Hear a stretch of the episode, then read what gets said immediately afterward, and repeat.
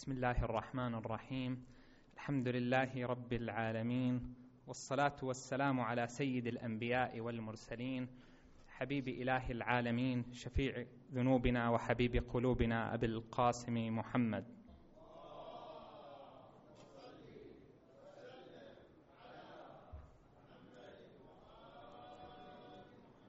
السلام عليكم أيها الحضور الكريم ورحمة الله وبركاته. إيمانا منا بأهمية العلاقة التفاعلية بين المنبر والمستمع في تحقيق الأهداف الرسالية للطرح المنبري وانطلاقا من أهمية التواصل بين الخطيب والمحاضر وجمهور المستمعين في تطوير الحركة الفكرية والثقافية والارتقاء بفاعلية المنبر وتعزيزا لثقافة الحوار والنقد البناء نعقد هذا اللقاء الحواري مع سماحة آية الله العلامة السيد منير الخباز لنناقش الملاحظات والأسئلة والمشاركات التي وردت حول موضوعات هذا الموسم العاشورائي والتي كانت تحت عنوان ماذا قدم الإمام علي عليه السلام للمجتمع الإنساني. آه، المشاركات والأسئلة والمداخلات التي وردت كثيرة ونظرا لأن الوقت محدود فرأينا أن نقتطف من هذه المشاركات آه، الأسئلة التي يعني تكرر مضمونها عند الكثير من المشاركين والإثارات الأقرب إلى صلب المحاضرات. فنعتذر من الأعزاء الذين لم تطرح أسئلتهم. وكذلك آه، نبدأ. آه، سيكون بإذن الله تقسيم الأسئلة بحسب تسلسل المحاضرات. ونبدأ آه، بالليلة الأولى حيث حيث تحدث سماحة السيد حول حقوق الإنسان بين فلسفة الحداثة والدين. آه، وهنا سؤال يقول السائل هناك خلل منهجي كثيرا ما يقع فيه المفكرون الإسلاميون وخطباء المنبر ومنهم سماحة السيد حينما يقارنون بين الفكر الديني وغيره خصوصا عند المقارنة بين الأطروحات الغربية حيث يحاولون التمسك بكل ثغرة في فكر المخالف ويحشدون ما يستطيعون من شواهد في تدعيم تلك الثغرات. من كلمات أصحاب ذلك الفكر نفسه من أجل إظهاره بمظهر هش متضعضع. ثم يأتون للفكر الإسلامي ويحاولون إبراز نقاط القوة فيه. متغافلين عن مواضع الوهن والضعف ويحاولون تحشيد ما يستطيعون من كلمات في تدعيمه متناسين الكلمات المخالفة تماما وكأنها غير موجودة وهذا المنهج خاطئ من عدة جهات. اولا إن المفكرين الغربيين إنما ينتقدون أطروحاتهم من باب النقد الهادف البناء الذي اعتادوا عليه وليس غرضهم توهين تلك الأطروحات أو الاستخفاف بها. ثانيا من الطبيعي أن أي فكرة يمكن إيجاد مؤيدين لها من ناحية ومعارضين من ناحية أخرى. لذلك يمكن بكل سهولة اختيار الكلمات المؤيدة وإغفال الكلمات الأخرى. لذلك يمكن بكل سهولة اختيار الكلمات المؤيدة وإغفال الكلمات الأخرى من غير أن يعني ذلك قوة الفكر المطروح نفسه. فليس من الموضوعية تضعيف الأفكار الدينية ببعض الكلمات الغربية والتغافل عن الكلمات المخالفة لها تماما. عفوا فليس من الموضوعية تدعيم الأفكار الدينية. ثالثا عندما يتغافل الخطباء عن مواطن الضعف في الفكر الديني ويحاولون إخفاءها عن الجمهور فإنهم في المستقبل سيصابون بخيبة أمل وربما ردة فعل شديدة تؤثر سلبا على ثقتهم بهويتهم الدينية. إذا ما وصلتهم تلك النقاط من الإعلام المخالف للدين. وبالتالي أليس الأولى عرض الفكر الديني كما هو بدلا من محاولة التستر على الجوانب السلبية أو الضعيفة؟ تفضل اسمح السلام عليكم ورحمة الله وبركاته. جميعا واهلا وسهلا ومرحبا بكم. شوفك مستعجل خايف على الوقت ما يخالف. إيه، لا حول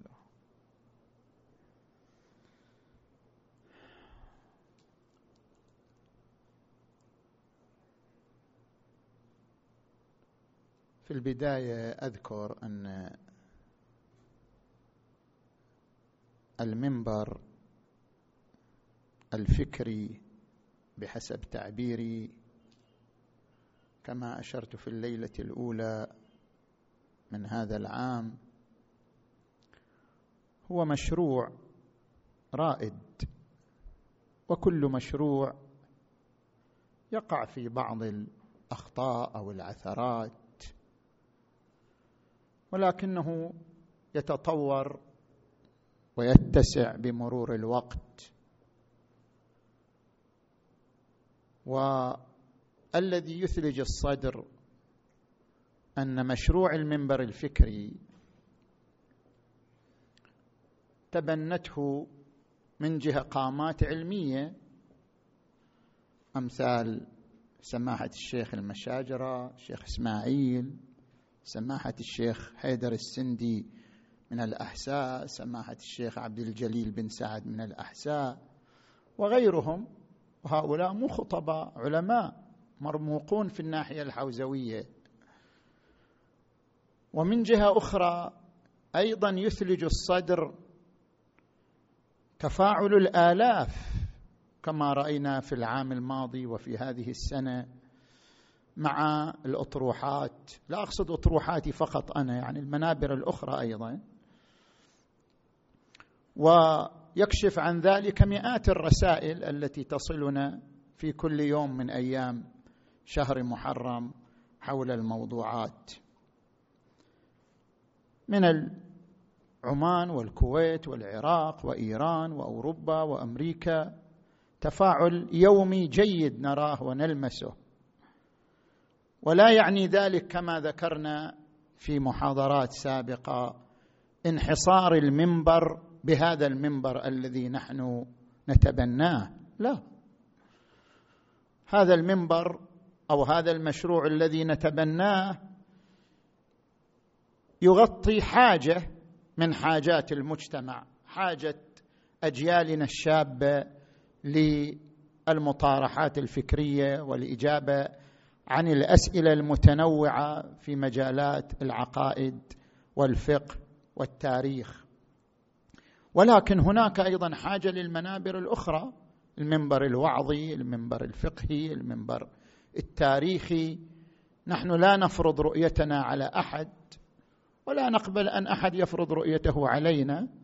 مشروعنا يغطي حاجة ماسة نحن نشعر بها. الذين يتواصل يتواصلون مع الجمهور يشعرون بالحاجة ربما الذي لا يتواصل لا يشعر. لكن لأننا نتواصل يوميا مع أبنائنا الشباب في الغرب وفي الداخل نشعر بالحاجة الماسة لهذا المنبر المنبر الفكري. ولذلك نحن والحمد لله ماشون في ذلك كما ذكرنا. والمسألة تتطور وتتسع بمرور الوقت إن شاء الله تعالى. بالنسبة إلى السؤال المطروح ما يخص منبري هذه السنة؟ منذ الليلة الثانية إلى الليلة التاسعة يعني ثمان محاضرات. لم يكن فيها مقارنة بين الفكر الغربي والفكر الإسلامي أصلا ابدا. لأن هناك فرقا بين القراءة التكاملية وبين القراءة التصويبية يعني تارة نتحدث ما هو الأصوب. هل ما مر الوقت لم نتحدث عن الفلسفة الغربية. تحدثنا عن لائحة قانونية وهي لائحة حقوق الإنسان الصادرة من الأمم المتحدة وقارنا بينها وبين اللائحة الموجودة في كلمات الإمام أمير المؤمنين علي عليه السلام وفي القرآن الكريم. ولم ندخل في التفاصيل ابدا. حتى يقال انتقيتم هذه الكلمة وتركتم هذه الكلمة ابدا. كان البحث في المقارنة بين اللائحتين في الأسس لا في التفاصيل. يعني ما هي الأسس التي اعتمدتها لائحة حقوق الإنسان؟ وما هي الأسس التي اعتمدتها لائحة حقوق الإنسان في القرآن وفي الكلمات العلوية. فقط ناقشنا من حيث الأسس. ذكرنا أن من الأسس هل الاصاله لله أم للإنسان؟ طبيعي. من يرى أن الاصاله لله سوف يقول من الحاجات الأساسية النزعة الروحية عند الإنسان فلا بد من إشباعها. طبيعي إذا هو يرى الاصاله لله سيطرح هذا حقا للإنسان. هذا أمر طبيعي. زين. من الأسس هل أن الاصاله للفرد أم للمجتمع أم لكليهما؟ طبيعي لأن المنظومة الإسلامية تتبنى الاصاله لكليهما. لذلك هناك حقوق اجتماعية حق الأرحام كما ذكرنا. وذكرنا أيضا أن تكافل الغني مع الفقير هو شراكة أي أن الفقير شريك مع الغني في ثروته. والأساس الثالث أنه هل الأساس في الحقوق الحرية أم الكرامة؟ بناء على المنظومة الإسلامية أنها هي الكرامة ترتب عليها حق الجنين في عدم الإجهاض وحق الإنسان في تجهيزه بعد موته وحفظ كرامته. كل هذا كان نقاش في الأسس. لأن الأسس بين اللائحتين مختلفة تترتب اختلاف في الحقوق سعة وضيقا بين هاتين اللائحتين. وثالثا عندما يقال أن الفكر الغربي يعيش تطور ونقد داخلي والذين ينتقدون من فلاسفة الغرب لا ينتقدون من أجل عدم إيمانهم بالفلسفة الغربية بل من أجل تطويرها. حتى الفكر الإسلامي الفكر الإسلامي في قوانين ثابتة وفي قوانين متحركة. في إطار القوانين المتحركة أيضا هناك نقد داخلي وهناك حالة من التطور والتجديد. وذكرنا في نفس الليلة أن المفكرين الإسلاميين تعاملوا مع ملف حقوق الإنسان باتجاهات أربعة. فكيف ما عندنا حركة نقدية؟ عندنا حركة نقدية داخلية وذكرنا اتجاهات أربعة. تراجع المحاضرة الاتجاه التقليدي الاتجاه آه الاتجاه التقليدي الاتجاه العلماني الاتجاه المثالي الاتجاه الفلسفي. وذكرنا لكل اتجاه كتاب ومؤلفين. هناك حركة نقدية داخلية. وأيضا بإمكان الإنسان مواكبة المؤتمرات التي تقام كل سنة في إيران إما في طهران أو في قم المقدسة تعالج قضايا حقوقية مستجدة. فهناك حركة نقدية تطويرية داخلية لم تغفلها اللائحة الحقوقية الدينية كما قد يستشعر. وهذه أمور واضحة ومنشورة ولا غبار عليها. نعم. أحسنتم سماحة السيد. آه ذكرتم عند حديثكم عن المسار التاريخي لمفهوم حقوق الإنسان أن بذره هذا المفهوم ترتكز على ثلاثة مفردات.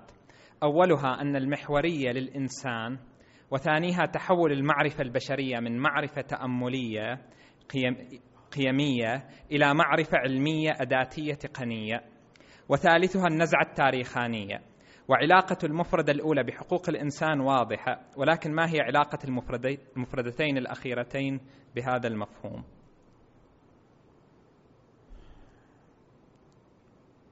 في تدعيم أن المحورية للإنسان في تدعيم هذه الفكرة ذكرنا المفردتين الأخريين لأنها تدعم المحورية للإنسان.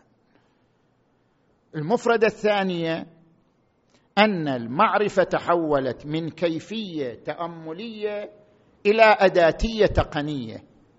معنى أن المعرفة تحولت من تأملية إلى أداتية يعني أن الإنسان اعتبر الكون أداة له تحت سيطرته. فهذه المفردة الثانية تدعم المفردة الأولى وهي أن المحورية للإنسان كيف المحورية للإنسان تجسدت؟ تجسدت هذه المحورية بأن تحولت معرفة الإنسان للكون إلى معرفة أداتية يعني تحولت أجزاء الكون ذراته إلى أدوات يتعامل معها الإنسان بلغة رياضية لا بمعرفة تفصله عن هذا الكون الآخر كذلك النزعة التاريخانية النزعه التاريخانيه يعني تؤكد أن التاريخ كما يخضع لأسباب حتمية يخضع لفواعل إرادية. يعني يخضع لحركة الإنسان أيضا. فرجعنا إلى تأكيد محورية الإنسان نفسه. نعم. هنا مشاركة من إحدى الأخوات. تقول شرع الله سبحانه وتعالى العقوبات في الإسلام صونا للمجتمع من التدهور والفساد وحماية لحقوق الأفراد من التعدي والتسلط. ومن العقوبات التي شرعها سبحانه وتعالى مراعاة لهذا المقصد عقوبة السرقة. وهي عقوبة القصد منها أساسا حفظ المال. والمال عزيز على بني الإنسان. ولأجل تحقيق هذا المقصد جاء قوله تعالى والسارق والسارقة فاقطعوا أيديهما جزاء بما كسبا نكالا من الله والله عزيز حكيم. في محاولة مني لفهم الحكمة من هذه العقوبة التي تؤثر على حياة السارق بقطع يده وهي عقوبة تؤدي إلى إعاقة دائمة حتى وإن تاب إلى الله سبحانه وتعالى. في حين أن هناك جرائم قد يكون لها الأثر السلبي أعظم على الضحية وعلى المجتمع. ومنها الاغتصاب على سبيل المثال حيث تتدهور حياة الضحية البنت أو المرأة نفسيا وجسديا واجتماعيا. لماذا لم تكن العقوبة مثلا قطع العضو الذكري على سبيل المثال؟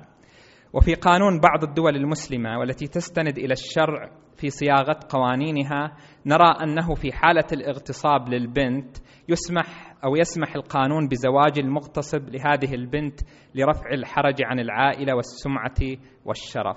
وكأن جريمة الاغتصاب أهون من جريمة السرقة. أرجو من سماحتكم تفسير هذه الأحكام وبيان الحكمة منها. اولا قطع اليد في القرآن الكريم والسارق والسارقة فاقطعوا أيديهما يتضمن معنيين. معنى حسي ومعنى كنائي. المعنى الحسي هو الفصل. المعنى الكنائي قطع اليد يعني منع تكرار الجريمة. مثل ما تقول إن أقطع رجولك. أنت ما تقطع رجولة أنت تمنعه من دخول البيت. بس تعبر بتعبير شنو؟ كنائي. تقول فلان أقطع رجله عن بيتي. كيف؟ أنت ما قطعت رجله. حسا ما صار قطع للرجل وإنما منعته من دخول البيت.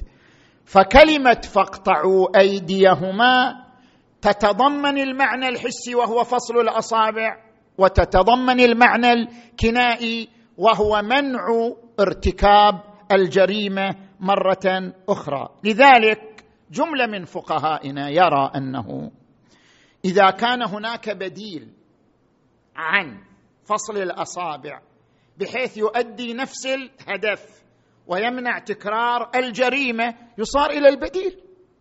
الآن في إيران هكذا يصار إلى البديل. خب ما حد يقطع يديه بما أن المعنى الكنائي للآية كما فهمه جملة من هؤلاء بما أن المعنى الكنائي للآية من قطع اليد هو منع تكرار الجريمة ويمكن تحقيق ذلك.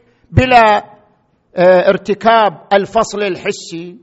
اذا ما هو المانع من ذلك؟ هذا رأي فقهي موجود. هذا اولا.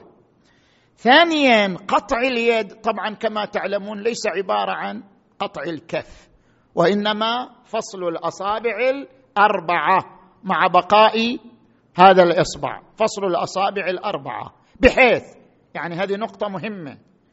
بحيث لو أمكن وجود طبيب وقت اللي يفصلوهم يرجعهم. ماكو مانع. حصل الحد. يعني ليس الحد هو عبارة عن الإبانة بحيث ما ترجع الاصابع الحد هو عبارة عن الفصل. وبالتالي لو فصلت الأصابع فأمكن إعادتها كما لو كان الطبيب حاضرا ويمكن إلمام ذلك. لا بأس الحد أقيم خلاص ويمكن أن يرجع. هذا له مرة أخرى. هذا ثانيا. ثالثا مسألة حد السرقة هذا من باب آخر الدواء الكي يعني إذا تعذرت كل الوسائل ولم تنجع في منع هذا الشخص من الجريمة وتكرر حينئذ تصل النوبة إلى قطع يد السارق وليس امرا مطلقا. رابعا مسألة جريمة الاغتصاب إذا واحد اغتصب. امرأة. جملة من فقهائنا يقولون يقتل. يقتل يقتل. مو فقط إما يطالب به السائل. يقتل يقتل. يعني تعزير المغتصب يصل إلى حد القتل عند رأي جملة من الفقهاء. لما؟ لأنه ليس فقط قام بالاغتصاب بل أخل بالأمن الاجتماعي. إخلال بالأمن. وليس اعتداء فقط. على مثلا شرف امرأة بل أخل بالأمن الاجتماعي. لذلك بعضهم يرى أن أن هذه الجريمة تعزيرها القاتل. نعم إذا رضي الطرفان بأن يتزوج هذه مسألة أخرى أو يتصالح هذه مسألة أخرى. وإلا ليس جريمة عادية بنظر الشرع الشريف. نعم. أحسنتم سماحة السيد. هذا سؤال شخصي. شخصي. لا. آه، هل يعتقد هل يعتقد سماحة السيد أنه لو طبق القرآن على دولة متقدمة كدول العالم الأول مثلا كأمريكا سيكون عادلا لكل الأعراق والأديان التي تخالف المعتقد القرآني؟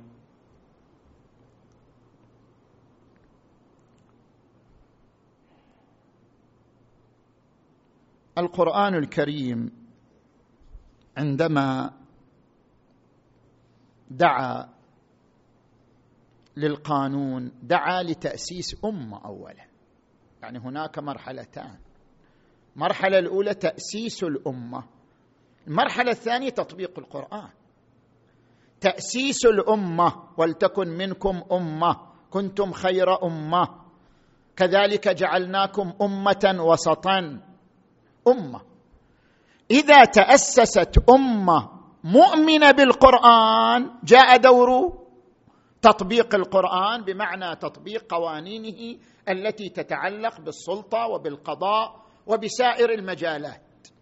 اذا كلمة أنه هل يمكن تطبيق القرآن في الدول الغربية أو لا؟ الشرط مفقود. موضوع تطبيق القرآن من نواحي القوانين الأخرى يعني القوانين المعاملاتية فرع وجود أمة تؤمن بالقرآن. وإذا لم تكن هذه الأمة موجودة اذا الشرط منتفي الموضوع منتفي لهذا التطبيق. هذا اولا. ثانيا بأنه المشكلة في تطبيق القرآن في هذه الدول في موارد موردين مورد الأول الجهاد. كيف؟ ونحن نرى أن الجهاد دفاعي وليس الدفاع وليس الجهاد مشروع هجومي مشروع دفاعي. بمعنى أن المسلمين إذا اعتدي عليهم بالقتال من حقهم أن يدافعوا عن, عن أنفسهم. كما قال القرآن الكريم وقاتلوا الذين يقاتلونكم ولا تعتدوا. أذن للذين يقاتلون بأنهم ظلموا وأن الله على نصرهم لقدير. المورد الثاني هو موضوع الجزية. الجزية هي مجرد ضريبة. مثل ما المسلم يدفع ضريبة الزكاة غير المسلم يدفع ضريبة نسميها الجزية. بل الجزية أقل من الزكاة. الجزية مقدارها أقل من الزكاة. فكما أن الدول الغربية عندها نظام الضرائب الاسلام هم عنده نظام الضرائب. على المسلمين ضريبة مالية وهي الزكاة على غيرهم إذا كان مواطنا في الدولة الإسلامية أن يدفع الجزية. لا أكثر من ذلك. نعم. أحسنتم سماحة السيد. آه هذا تمام الأسئلة الواردة حول الليلة الأولى. ننتقل للمشاركات والأسئلة الواردة حول الليلة الثانية وهي كانت تحت عنوان حقوق الإنسان والمشروع العلوي. آه، وهنا مشاركة. ورد في هذه المحاضرة بعض ما قد يوصف بالمغالطات التي يرجى إيضاحها.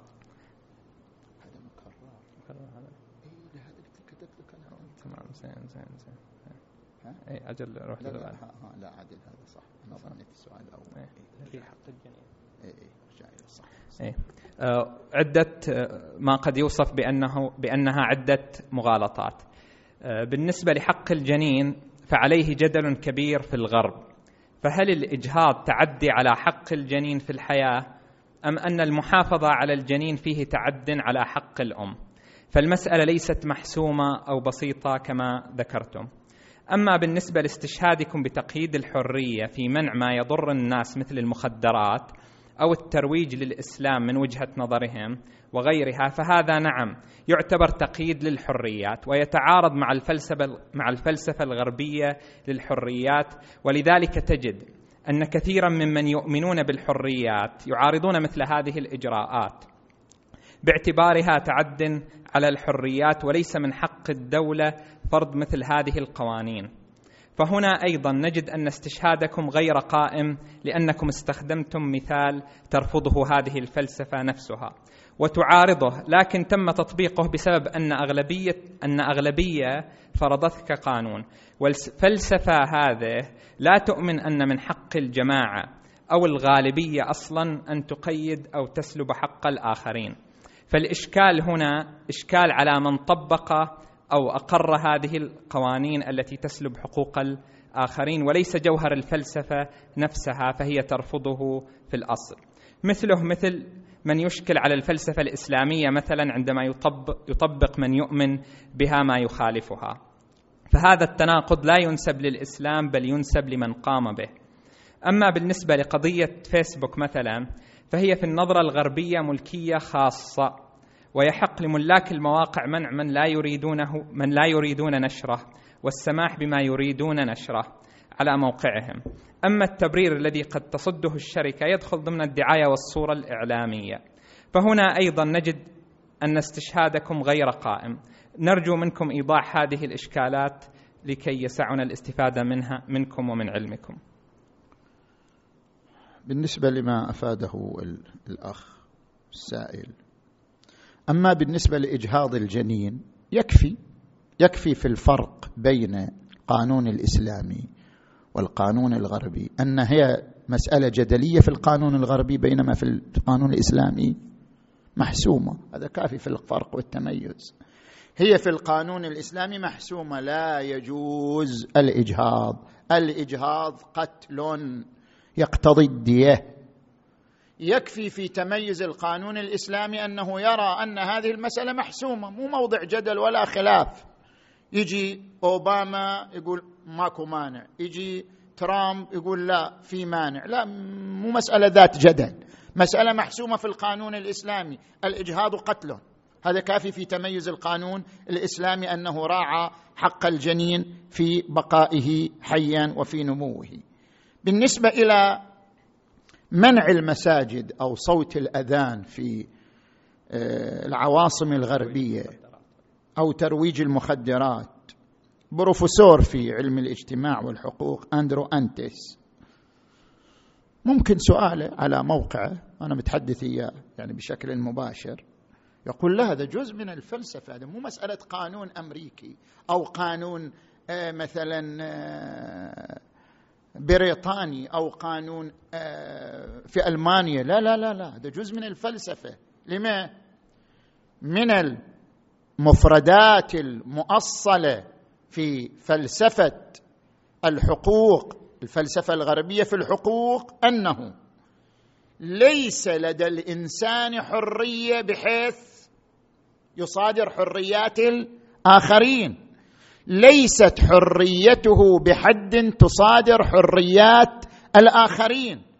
فبناء على هذه المفردة يجي القانون يقول إذا كانت الأغلبية مسيحية رفع صوت الأذان أو مثلا آه، إقامة المساجد يهدم النسيج الاجتماعي ولأنه يهدم النسيج الاجتماعي يشكل مصادرة لحرية الآخرين في أن يتمتعوا بنسيجهم الاجتماعي التواصلي من دون تعكير لصفوه ومن دون خرق له. هذا يرجع لمفردة من مفردات الفلسفة الغربية. مو أن الفلسفة الغربية لا تقر ذلك لكن القانون الأمريكي خالف ذلك مثلا فقيد لا المسألة ليست اختلاف في القانون بل هو جزء من الفلسفة. الأمر الثالث مسألة موقع فيسبوك. الآن أنت تراجع مادة عشرين من العهد الدولي الخاص بالحقوق المدنية والسياسية الصادر من الأمم المتحدة. هذا العهد يحظر قانونا أي دعوة للكراهية القومية أو العنصرية أو الدينية أو يكون سببا للتحريض على التمييز أو العداوة أو العنف. يعني مو من حق أي موقع إعلامي فيسبوك تويتر أي موقع إعلامي مو من حقه ينشر أي دعوة مو يقول هذا والله ملكي أنا عندي ملكية خاصة أنشر أي شيء لا. ليس من حقه قانونا أن ينشر أي دعوة تحرض على الكراهية قومية أو عنصرية أو دينية أو عنف أو غير ذلك. اذا بالنتيجة كما أن هناك قيودا للحرية في إطار الفلسفة الغربية. هناك أيضا قيود للحرية في إطار الفلسفة الإسلامية وكل ذلك نابع و ناظر لرعاية المصلحة العامة. نعم. أحسنتم. طرحتم في هذه الليلة أيضا مسألة هل من حق المرأة هذه الليلة؟ لا. آه. محاضرة يعني. نعم. إيه.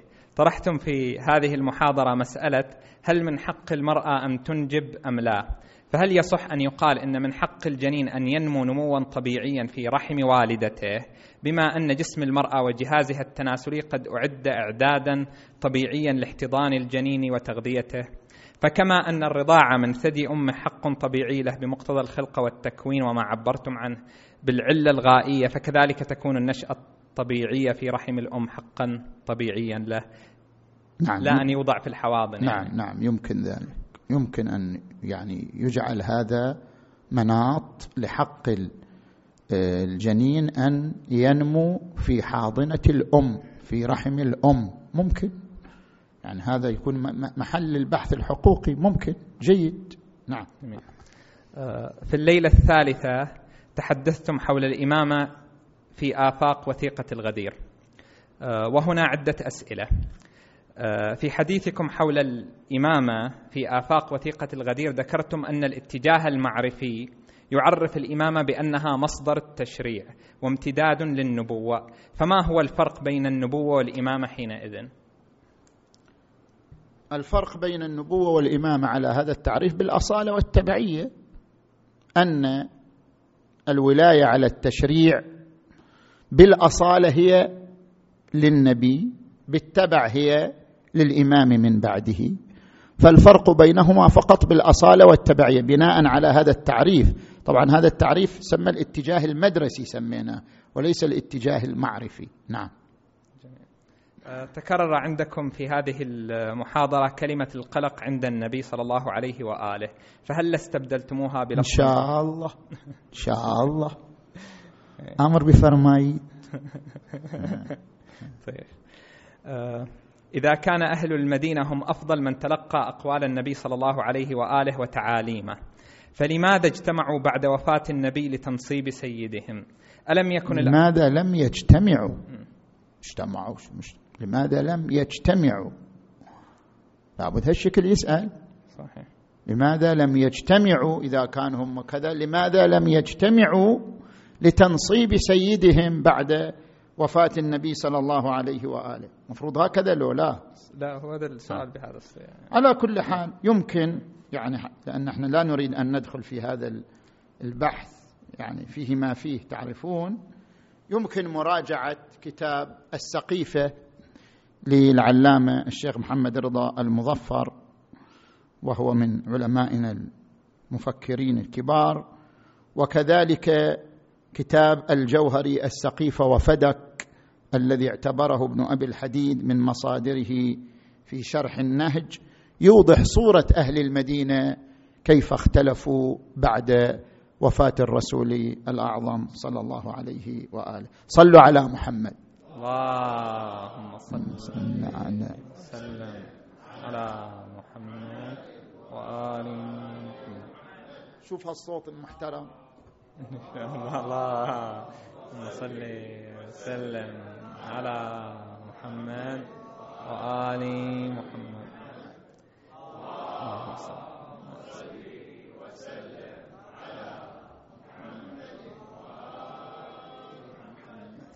هل مقولة الإمام أمير المؤمنين عليه السلام أنا لكم أمير خير لكم من وزير موجودة في كتبنا؟ خير لكم مني. أنا. لكم وزير خير. خير لكم مني أمير نعم في نهج البلاغة موجودة في نفس نهج البلاغة بعد مقتل الخليفة الثالث لما انثالت الناس على الإمام علي عليه السلام فقال دعوني والتمسوا غيري قال في ضمن ذلك وأنا لكم وزير خير لكم مني أمير عن الإمامة والولاية. هل قال أي إمام من الأئمة الاثني عشر إني لكم إمام أو قال أنا وليكم بمعنى الإمامة بشكل واضح بحيث لا نحتاج لمن يأتي بشروحات وتأويلات؟ ولماذا لم يقل النبي صلى الله عليه وآله في غدير خم أو أي مكان وقف فيه علي إمامكم من بعدي حتى يهتدي له الناس وينحسم الأمر مباشرة؟ ما ينحسم الأمر بهالكلام اللي يريد ينبش. ما يفيد ينحسم الأمر. الآن ال- القرآن الكريم قال وإذ ابتلى إبراهيم ربه بكلمات فأتمهن قال إني جاعلك للناس إماما. قالوا لا الامامه هنا بمعنى النبوة امامه هنا بمعنى القيادة الإمام وتأويلات متعددة. زين؟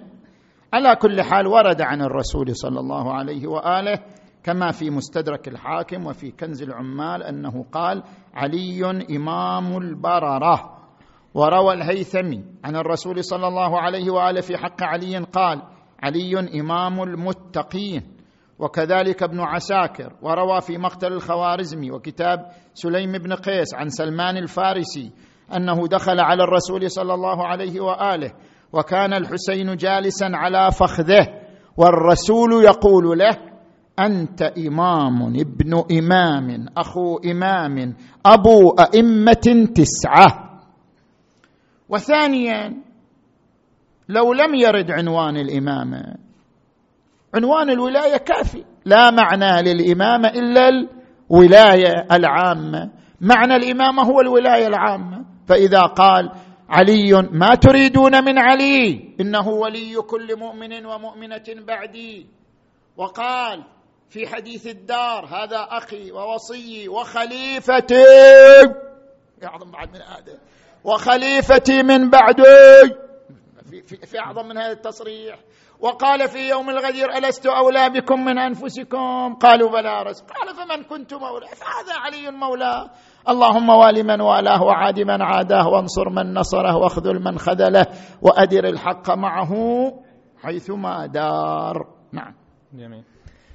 في حديثكم عن الإمامة أيضا. ذكرتم أن الاتجاه الكلامي يعرف الإمامة بأنها رئاسة عامة في أمور الدين والدنيا.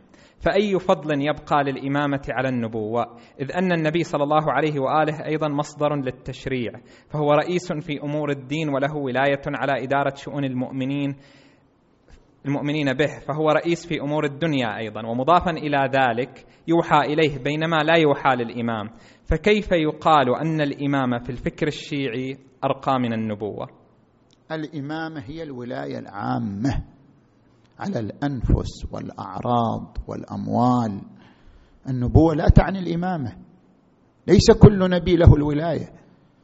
ليس كل نبي له الولاية. ولذلك أولو العزم تميزوا أن لهم الولاية.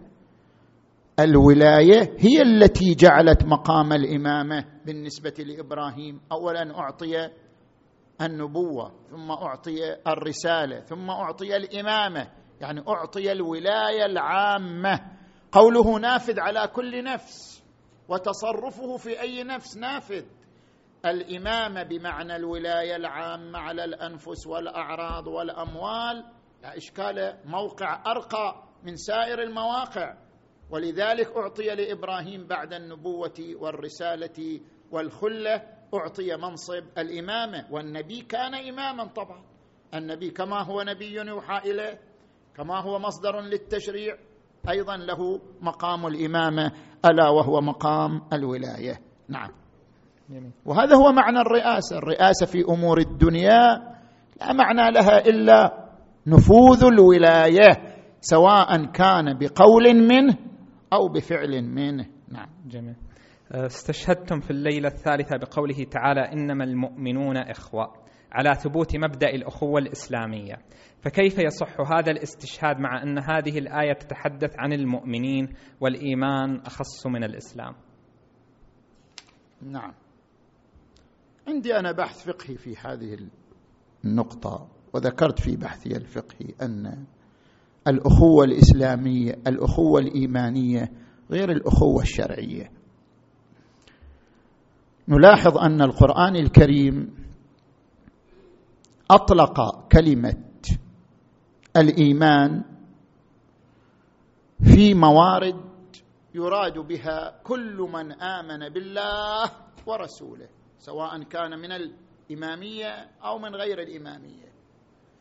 عندما يقول القرآن الكريم يا أيها الذين آمنوا كتب عليكم الصيام. عندما يقول القرآن الكريم يا أيها الذين آمنوا إذا نودي للصلاة من يوم الجمعة. عندما يقول القرآن الكريم يا أيها الذين آمنوا مثلا قوا أنفسكم وأهليكم نارا. يا أيها الذين آمنوا يعني يا أيها الناس الذين آمنوا بالله ورسوله سواء كانوا من الشيعة أو من غير الشيعة. هذه الخطابات القرآنية عامة لا يختص وجوب الصيام ولا صلاة الجمعة ولا غيرها بالشيعة دون غيرهم. هذه خطابات عامة. وكذلك قوله إنما المؤمنون الذين إذا ذكر الله وجلت قلوبهم. عامه لا تختص بالإمامية.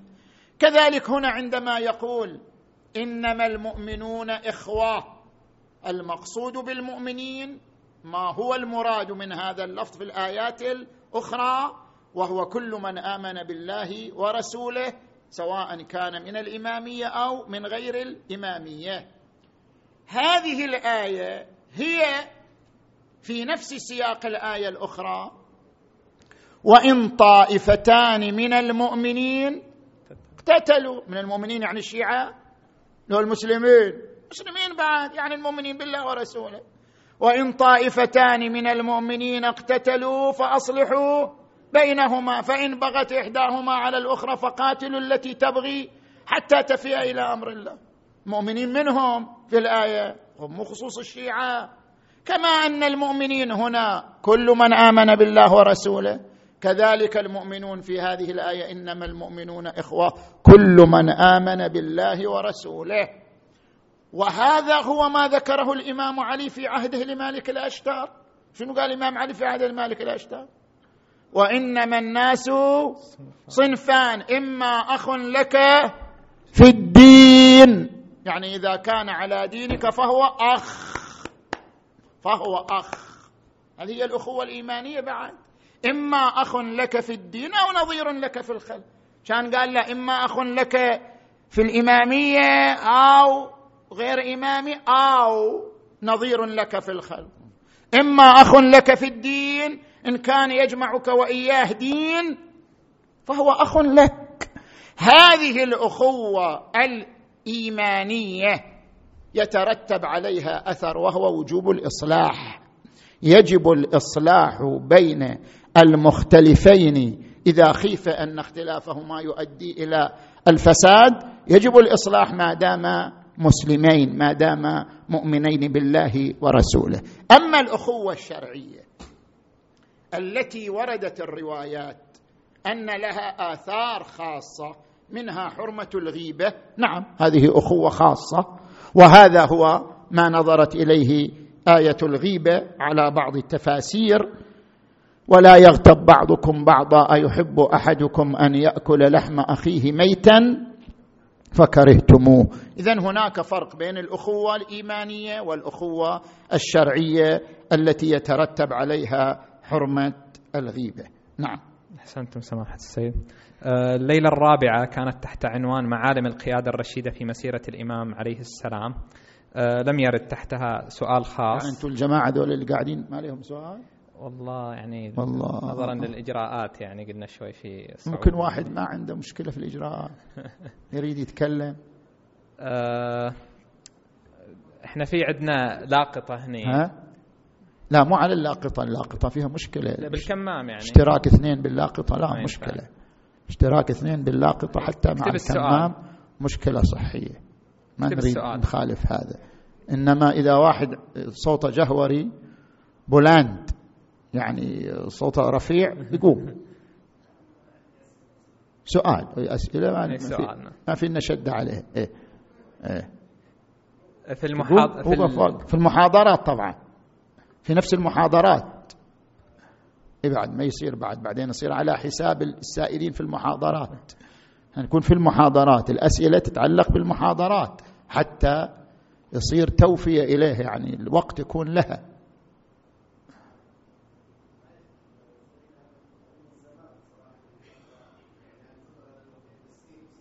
خلاص تضر سنين تعالي البيت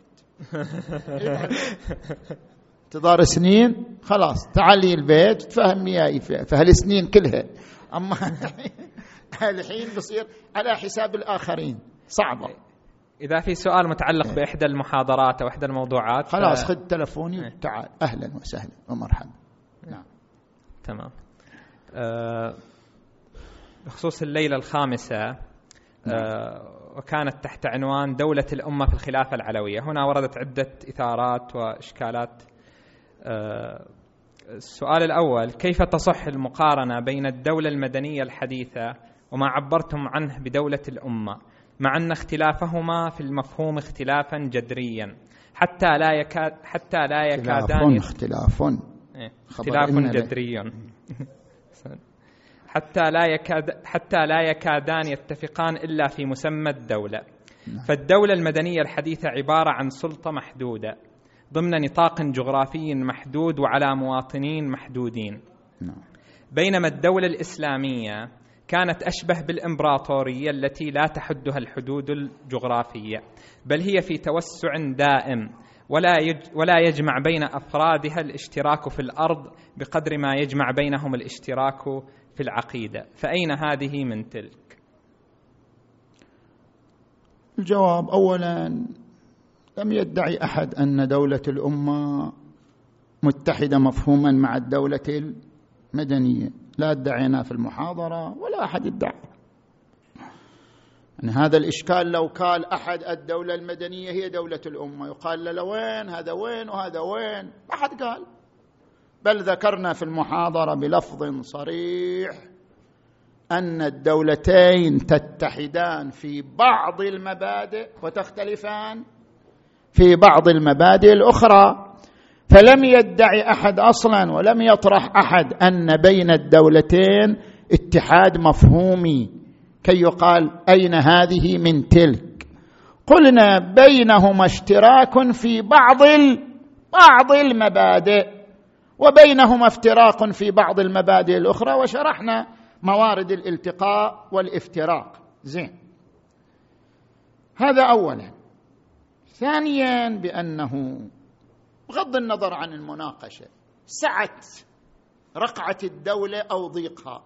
هل هذا يأثر في اختلاف المبادئ؟ شنو علاقته؟ يعني والله دولة هذه رقعتها واسعة وهذه الدولة رقعتها ضيقة. شلون يصير واحد؟ ها سعة رقعة الدولة أو ضيقها لا يعني اختلاف بينهما في المبادئ قد تكون الدولتان مشتركتين في تمام المبادئ ولكن الظروف سمحت لدولة بالاتساع أو لدولة بعدم أو لم تسمح لدولة أخرى بالاتساع. الاختلاف بالسعة والضيق لا يشكل ولا يعني اختلافا في المبادئ. عندما نأتي لكلمة دولة الأمة نفس التعبير هذا هو يقتضي السعه.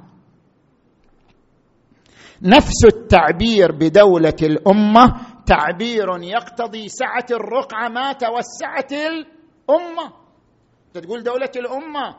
بما أنها دولة الأمة إذا كلما توسعت هذه الأمة تسعت دائرة الدولة لأنها دولة الأمة. هي مو دولة رقعة دولة أمة. فنفس العنوان هو يقتضي سعة الدولة. لكن هذا لا يعني أنها تختلف في المبادئ مع الدولة الأخرى إنما لأن معناها دولة الأمة. لذلك شملت في عهد الخلفاء مثلا شملت الحجاز والعراق ومصر واليمن وفارس وأمثال ذلك. زين نجي الآن إلى آه ثالثا. بأنه مقتضى المناقشة الموضوعية أن الإنسان يركز على مبادئ الدولتين. هل أن مبادئ الدولتين متقاربة؟ بينهما تقارب؟ كما ذكرنا مثلا من المبادئ. يجيك إنسان يقول لك وين دولة الأمة ودولة الدولة المدنية؟ الدولة المدنية عندها السيادة للقانون على الجميع. بينما دولة الأمة التي أحدثها النبي قانون على المسلمين. لا مو صحيح هذا الكلام أبدا. وذكرت في نفس الليلة وركزت عليه أن دولة الأمة محورها المواطن المسالم. وليس محورها المسلم. إما أخ لك في الدين أو نظير لك في الخلق. في عهد النبي نفسه في عهد النبي صلى الله عليه وآله. النبي حينما دخل مكة هل آمن جميع أهل مكة بالنبي؟ لا بقي بعضهم على الشرك. النبي قال من أغلق داره فهو آمن. قبل منهم هذا المقدار. عاش قسم منهم في دولة النبي وهم باقون على معتقدهم السابق. في عهد الإمام علي كان هناك المسيحيون.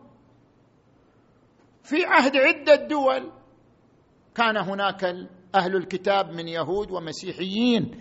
اذا بالنتيجة مركز المواطنة الإنسان المسالم لا الإنسان المسلم. ولذلك لا ينبغي أن يقال أن الدولتين تختلفان في هذا المبدأ. هذا قانونها يسري على الجميع بينما هذا قانونها يختص بالمسلمين أو المواطنة للمسلم. لا في هذا المبدأ الدولة دولة الأمة هي كذلك تقوم على هذا المبدأ. نعم. أحسنتم سماحة السيد. هل من شأن الدين أساسا تأسيس الدولة حتى نبحث في معالم دولة الأمة في الفكر المحمدي العلوي؟ حسين كريم لكن جاب لنا بس كاس واحد.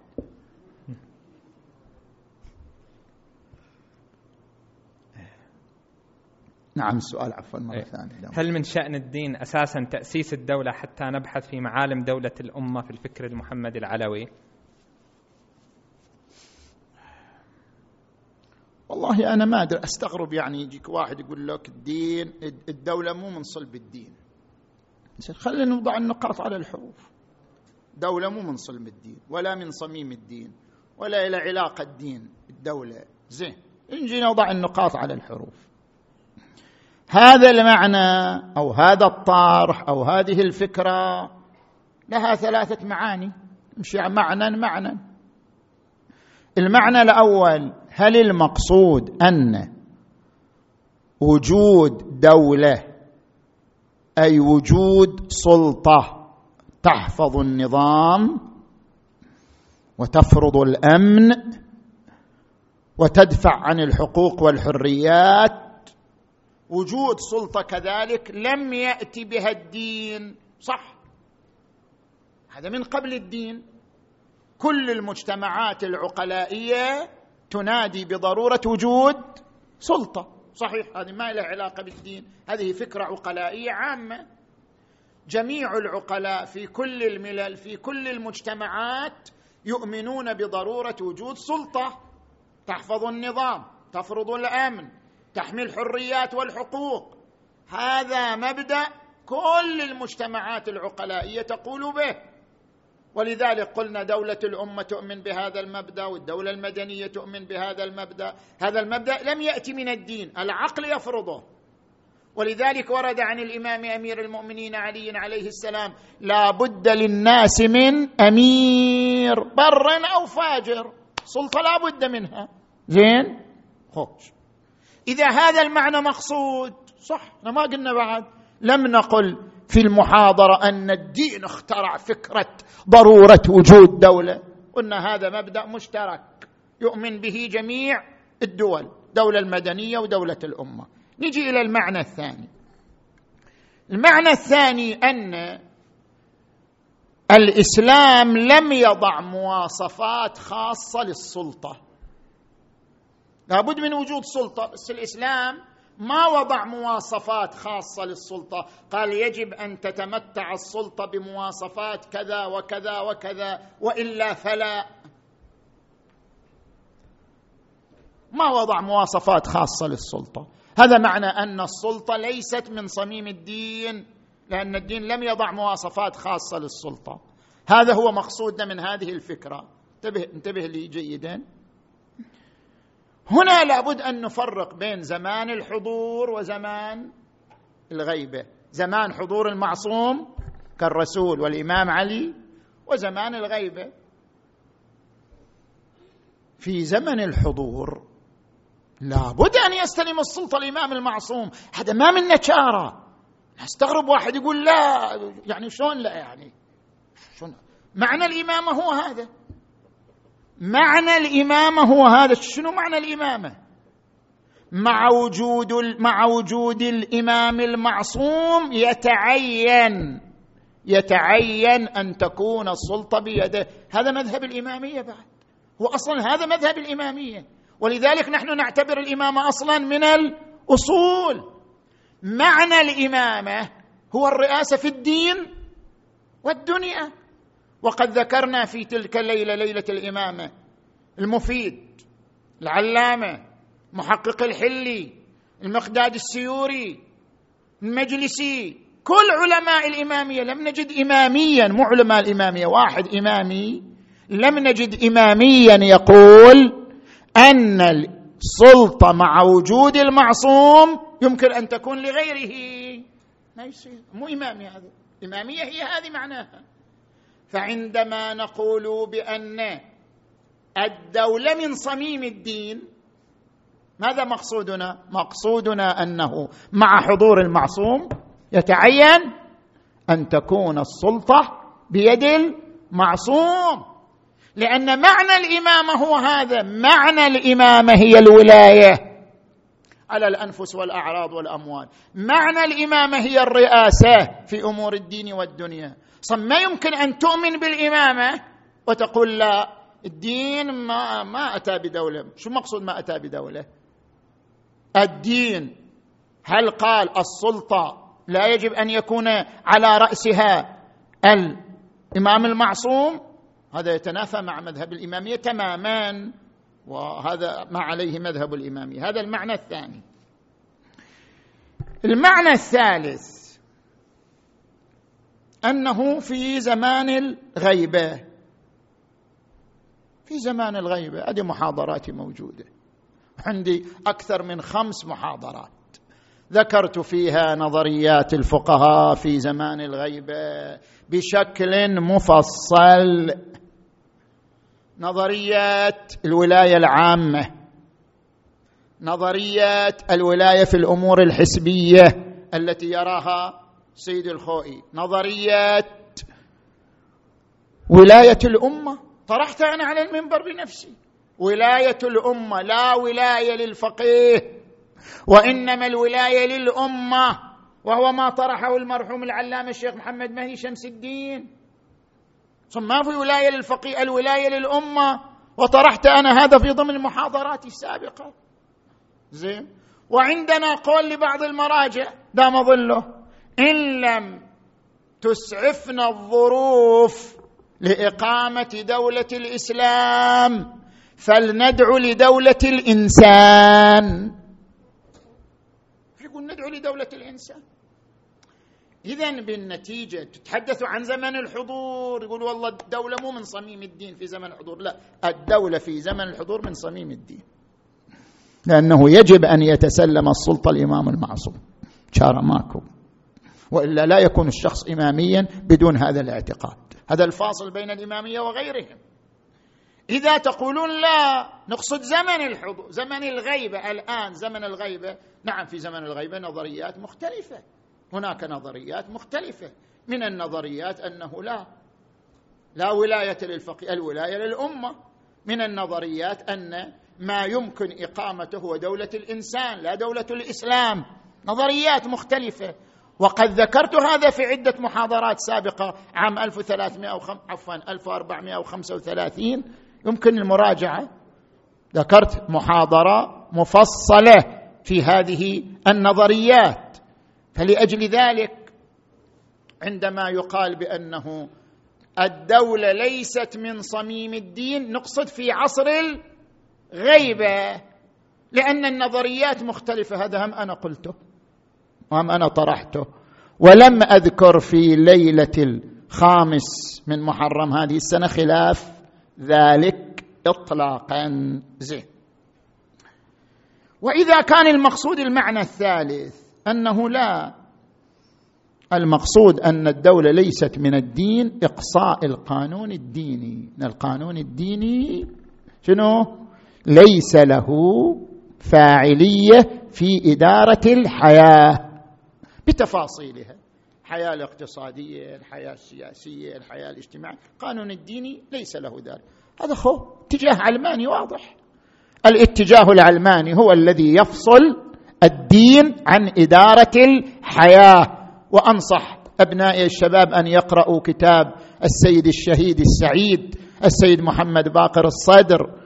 الإسلام يقود الحياة. اقرأوا هذا الكتاب. تعرفوا هذا المفكر العميق هذا العبقري الذي فهم الإسلام بكل جذوره بكل معانيه بكل مضامينه كيف قدم هذه الأطروحة الإسلام يقود الحياة.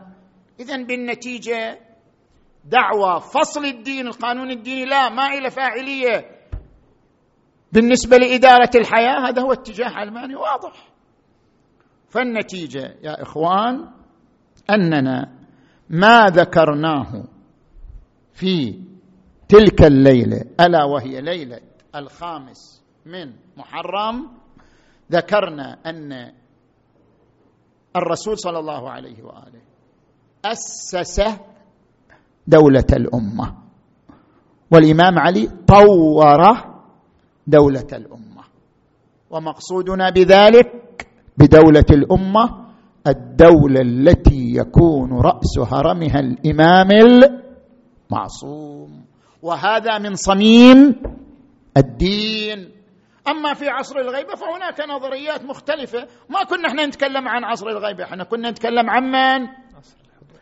عصر الحضور. دولة الإمام علي عليه السلام. كيف كانت؟ كانت دولة استبدادية لو دولة أمة؟ كانت دولة أمة كما كانت دولة الرسول صلى الله عليه وآله.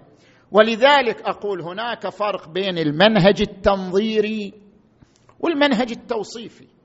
ترى أنت تريد تنظر.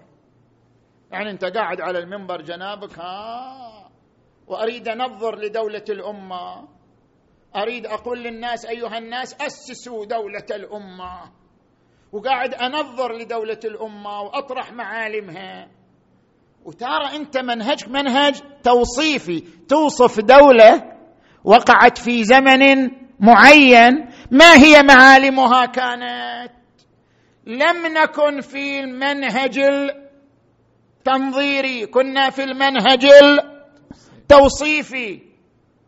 لا أنا قاعد أتبنى دولة الأمة وأدعو الناس لإقامة دولة الأمة. لا.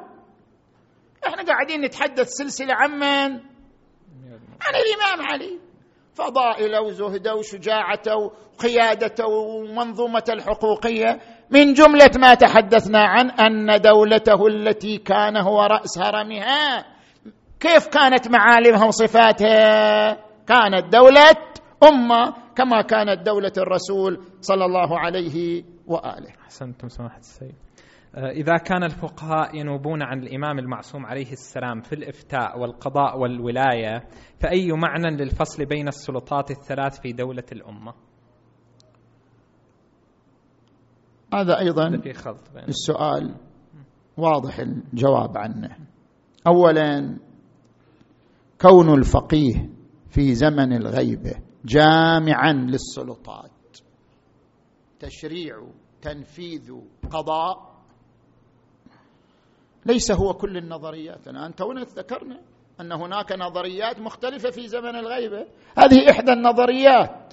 كيف على اساسها نقول اذا بناء على هذه النظرية اذا ليس للأمة وجود. وليس هناك معنى لدولة الأمة. هذه إحدى النظريات ونظريات أخرى. هذا اولا ثانيا سلمنا هذه النظرية. هل هذه تلغي حق الأمة في الرقابة؟ اقرأ الفقه. ماذا يقول الفقهاء؟ حكم الحاكم نافذ ما لم يعلم خطأه أو خطأ مستنده. ما حد قال من الفقهاء يلغى حق الأمة. إذا اكتشف خطأه إذا اكتشفت الأمة خطأ الحاكم هو فقيه جامع للشرائط لكن اكتشف خطأه في حكمه أو خطأ مستنده. لا ينفذ إنما ينفذ حكم الحاكم ما لم يعلم خطأه أو خطأ مستنده. إذا كيف إذا كيف عندما نقول بأن للفقيه السلطات الثلاث ألغينا حق الأمة؟ لا ما ألغينا حق الأمة. ما زال للأمة حق الرقابة وحق الشهادة. فإذا علم الخطأ أو خطأ المستند لم ينفذ حكم الحاكم. مضافا إلى أن هناك خلاف بين الفقهاء في أن حكم الحاكم هل ينفذ على حاكم مثله أو لا ينفذ على حاكم مثله. هذا خلاف بين الفقهاء. ثالثا الفصل بين السلطات. باق حتى لو كان الفقيه جامع للسلطات. افترضوا الآن عندك فقيه هو رأس السلطة. لكن هذا الفقيه صار بينه وبين واحد من المواطنين دعوة. اختلف معه في مال في أرض في أي شيء. فلا بد أن ينتقل الخصمان إلى القاضي بعد. فإذا قضى القاضي على الفقيه وإن كان رأس الدولة ينفذ قضاؤه هذا هو معنى الفصل بين السلطات. حتى لو كان هذا الفقيه جامع بين السلطات لكن لو قضى فقيه آخر بقضائه عليه في دعوى معينة ينفذ حكمه عليه. وهذا هو جوهر الفصل بين السلطات. نعم. أحسنتم سماحة السيد.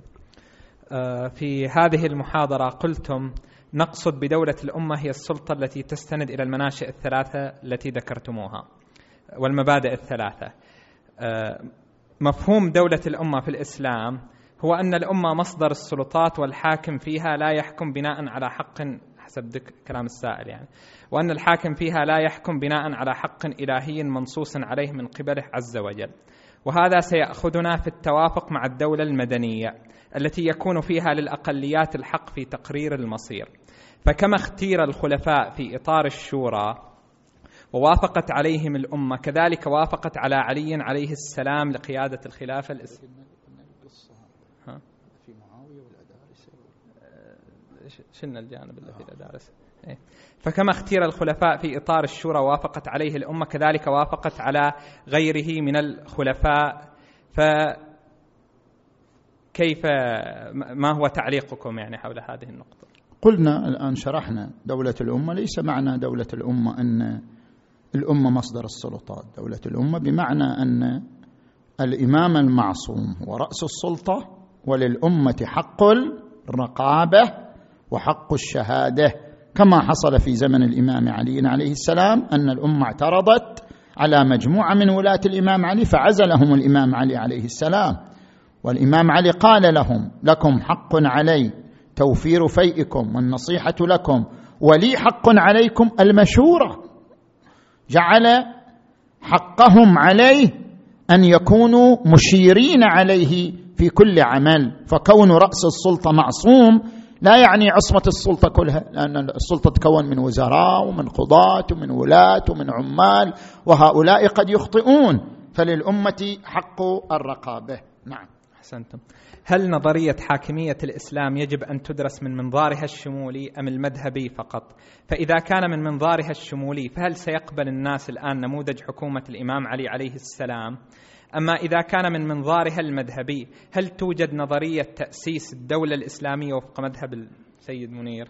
ما هو؟ ما لم... إيه، مذهب سيد منير. أستغفر الله العلي مذهب سيد منير ومذهب الإمامية. وش مذهب؟ وقلنا بأن علماء الإمامية افترقوا على عدة نظريات في عصر الغيبة. هذه النظريات موجودة وتبحث في الفقه بحث مفصل. نعم. الليلة السادسة كانت حول المذهب الاقتصادي في العهد العلوي وهنا نعم. عدة أسئلة ونقاط. نعم. أه، حول النظام الاقتصادي لماذا اعتبرتم من أحيا أرضا مواتا فهي له من القوانين الثابتة لا المتحركة مع أنكم ذكرتم في نفس المحاضرة أن هذا القانون غير سار في مثل زماننا الذي يمكن لشخص واحد أن يحيي آلاف الكيلومترات بالأجهزة الحديثة من غير جهد يذكر.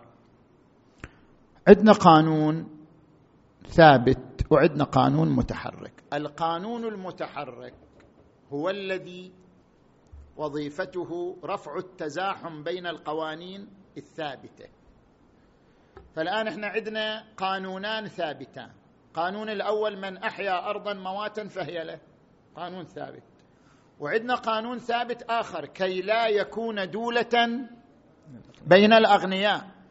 فإذا طبقنا القانون الأول قانون الثابت وقلنا من أحيا مليون كيلو متر فهو له. خالفنا القانون الثابت الثاني وهو كي لا يكون دولة بين الأغنياء. فمن أجل التوفيق بين قانونين ثابتين جاء دور القانون المتحرك ليرفع التزاحم بينهما فيقال للإنسان أن يحيي ارضا ويتملكها بالمقدار الذي يفي بحاجته المتعارفة كإنسان لا أكثر من ذلك. دخل القانون المتحرك لأجل التوفيق بين قانونين ثابتين. نعم. أحسنتم سماحه السيد آه ذكرتم أن التجارة في الفكر الإسلامي هي عنصر إنتاج. نعم التجارة إذا كانت في المواد الأولية الداخلة في إنتاج السلع النهائية فهي عنصر إنتاج. ولكن إذا كانت التجارة في السلعه النهائية القابلة فقط للاستهلاك فهل تكون التجارة عنصر إنتاج في هذه الحالة؟ خلاصة ملاحظتنا أن التجارة حاملة للوجهين عنصر تبادل وعنصر إنتاج فما رأيكم؟ تداول مو تبادل. تبادل الاسرى يصير. السؤال هكذا. التجارة نعم تحمل هاتين الميزتين. هي هم عنصر تداول وهي هم عنصر إنتاج. بخلاف المذهب الاقتصادي الرأسمالي الذي يرى التجارة عنصر تداول. إحنا نقول في المقابل التجارة تحمل سمتين. هي هم عنصر تداول هم هي عنصر إنتاج. ولا يختص الإنتاج بالمواد المعده للإنتاج حتى المواد يعني التي جهزت فقط الآن جاهزة للاستهلاك. أيضا التجارة عنصر إنتاج. ذكرنا تلك الليلة عدة عناصر تجتمع في التاجر. التاجر مو حمال ينقل المادة من مكان لمكان لا حتى يصير عنصر تداول فقط. التاجر يمتلك رأس مال ويمتلك خبرة ويمتلك الإعداد. إذا اجتمعت العناصر الثلاثة في شخصيته صار عنصر إنتاج. هذا كان المقصود. نعم. نعم. آه، ما رأيكم في القول بأن الأصح في جعل العامل لاستحقاق الثروة في الفكر الإسلامي هي المنفعة عوضا عن العمل؟ فالعمل سبب للمنفعة والإجارة إعطاء حق الانتفاع من العين المؤجرة. وإقراض المال إعطاء حق الانتفاع من العين المقرضة. نعم ما يجعل الإقراض بفائدة محرم هو اتحاد الجنس بين العين والفائدة. إضافة على ذلك قد يشكل على جعل العام قد يشكل على جعل العمل فقط عاملا لاستحقاق الثروة. أن الإسلام بحسب معرفتنا يحرم معاملة تبادل الذهب الصافي مع الذهب المشغول مع إعطاء مقدار أكبر من الذهب الصافي في قبال العمل المباشر في الذهب المشغول فما هو رأيكم؟ لا يمكن أن نجعل العامل في استحقاق الثروة هو المنفعة. ليش؟ لو أنا أمرت شخصا بعمل ما أنا هذا العمل ما أنتفع منه أصلا. قلت له أغسل ثوبك. ما أنتفع أنا بعمله ولا ينتفع به. أغسل ثوبك. أو قلت له نظف بيتك بس أنا أعطيك مبلغ.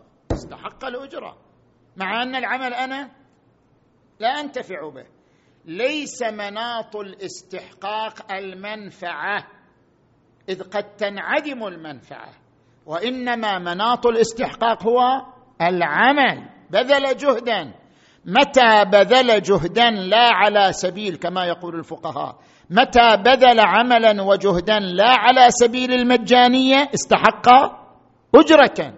استحق في مقابله أجرة. جائزة جعالة بالنتيجة. لا أن المناط هو المنفعة. وأما المثال المذكور وهو أنه عندنا مثلا ذهب قلادة وعندنا ذهب صافي.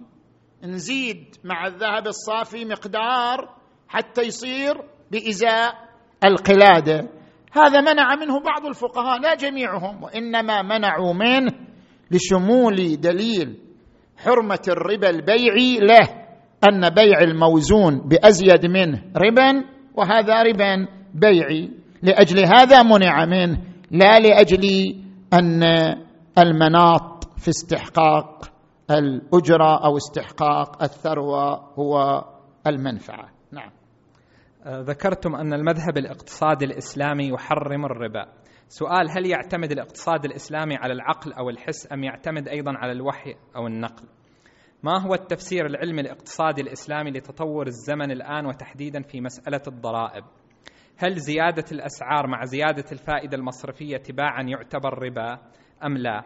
وهل دفع الخمس سيؤثر في ظل هذه التذبذبات؟ طبعا هذا حشد كل شيء يعني كل شيء حطه في سلة واحدة.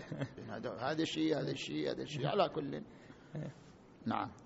هل دفع الخمس سيؤثر في ظل هذه التذبذبات في سعر الفائدة أم لا مع ذكر الدليل؟ إذا سلمنا ما ما يب... لا يدفع الخمس خلاص على هواه إذا سلمنا أن هناك اقتصاد إسلامي كعلم. زين. نحن نقول بأن دليل حرمة الربا مطلق. سواء ارتفعت الضرائب أم انخفضت. سواء ارتفع سعر الفائدة أم انخفض. الفائدة الربوية محرمة. دليل حرمة الربا مطلق. وقالوا إنما البيع مثل الربا وأحل الله البيع وحرم الربا. فإن تبتم فلكم رؤوس أموالكم لا تظلمون ولا تظلمون. خلاص. هذا دليل مطلق. نعم. في فرض أن المصرف البنك يغير الصيغة. يقول لك أنا أقرضك البنك يعني. أنت مو محتاج مئة ألف ريال. أعطيك مئة ألف ريال. بس أنت تعطيني بعد سنة ألفين زيادة مو مقابل القرض. ألفين زيادة لأنه أنا بنك وفرت لك مقابل الموظفين اللي يشتغلوا عندي مقابل المكان اللي, اللي أنا أقوم به. يعني أنا أخذ الألفين ليس شرطا في القرض وإنما أجرة مقابل الخدمات التي يقدمها للمجتمع. هذا ليس من الربا في شيء لأن المبلغ الزائد صار مقابل خدمات البنك المجموعية العامة وليس شرطا في القرض. هذه مسألة ثانية. كما أن دليل وجوب الخمس في الفائدة مطلق سواء حصلت هذه الأمور من زيادة الضرائب من آه، زيادة قيمة السلع. دليل الخمس مطلق الخمس في الفائدة. إذا فعلا عنده فائدة يصدق عليه أن عنده فائدة يتعلق بها الخمس كما ورد عن الإمام الكاظم عليه السلام الخمس في كل ما أفاد الناس من قليل أو كثير. نعم. آه، قلتم في المحاضرة نحن نفتخر بعهد الإمام علي عليه السلام لمالك الأشتر ونقلتم ما ذكره الباحث المصري محمد عبده. فما هو وجه المقارنة بين عهد علي عليه السلام لمالك الأشتر وبين من سبق الإمام من الخلفاء في إدارة الاقتصاد في الولايات التابعة لحكم الخلافة الإسلامية حتى تكون هذه الوثيقة فريدة من نوعها؟ في التاريخ الإسلامي. نعم، يعني من يتأمل اولا أرجع لكتاب شرح نهج البلاغة للإمام محمد. عبده أو عبده أنا أقول عبده. عبده يعني. أشهد أن محمدا عبده ورسوله. فالإمام محمد عبده في كتابه شرح نهج البلاغة أثنى طبعا على عهد الإمام علي عليه السلام لمالك الأشتر. نحن بمراجعتنا كل النصوص السابقة على هذا العهد سواء من القرآن أو من أحاديث النبي أو مما ورد عن الخلفاء السابقين أو ما ورد بعد الإمام علي لا توجد إلى الآن وثيقة تتضمن نظرية اقتصادية متكاملة زين؟ بمبادئها بفروعها بمسؤولياتها كعهد الإمام علي لمالك الاشتر ولذلك اعتبرناها وثيقة فريدة. نعم. صلوا على محمد وآل محمد. اللهم صل على محمد وآل محمد. سيدنا وبعدين نرجع. كيف؟ فاصل يعني. بس ثلاث يعني تقول له وصل.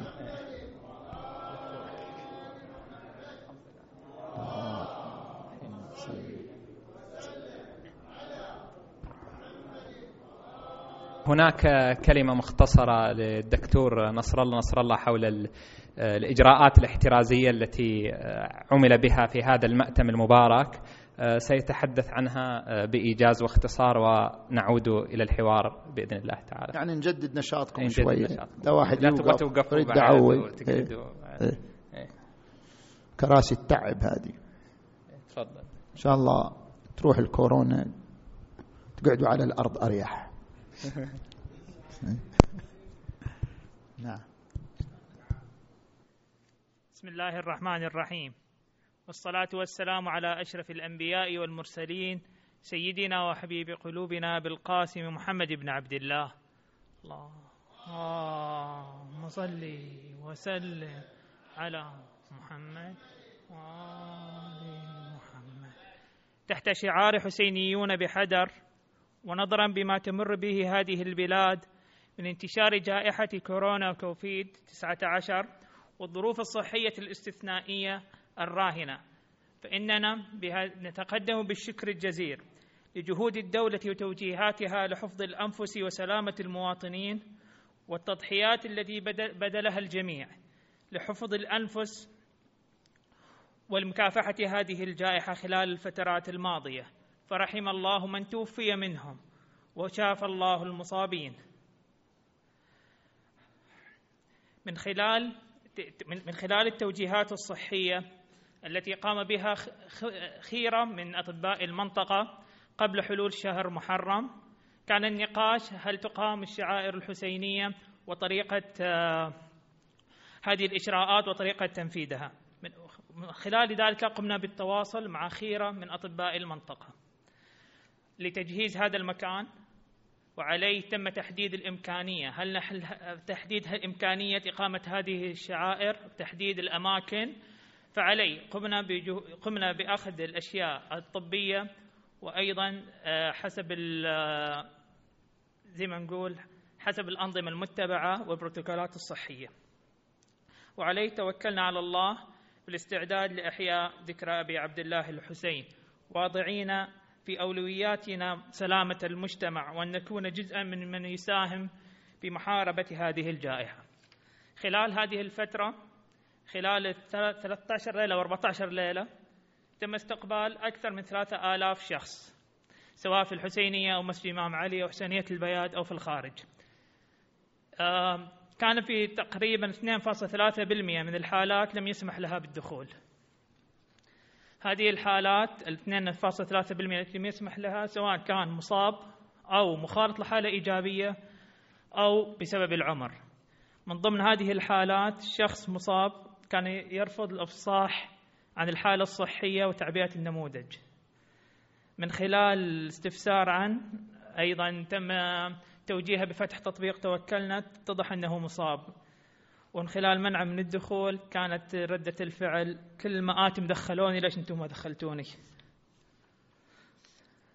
فعليه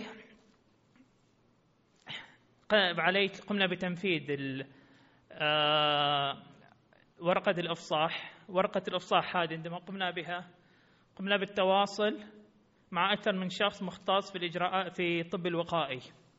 هذه المعلومات يمكن البعض عنده أسئلة عنها. مثلا ليش في بعض المعلومات الحساسة والشخصية؟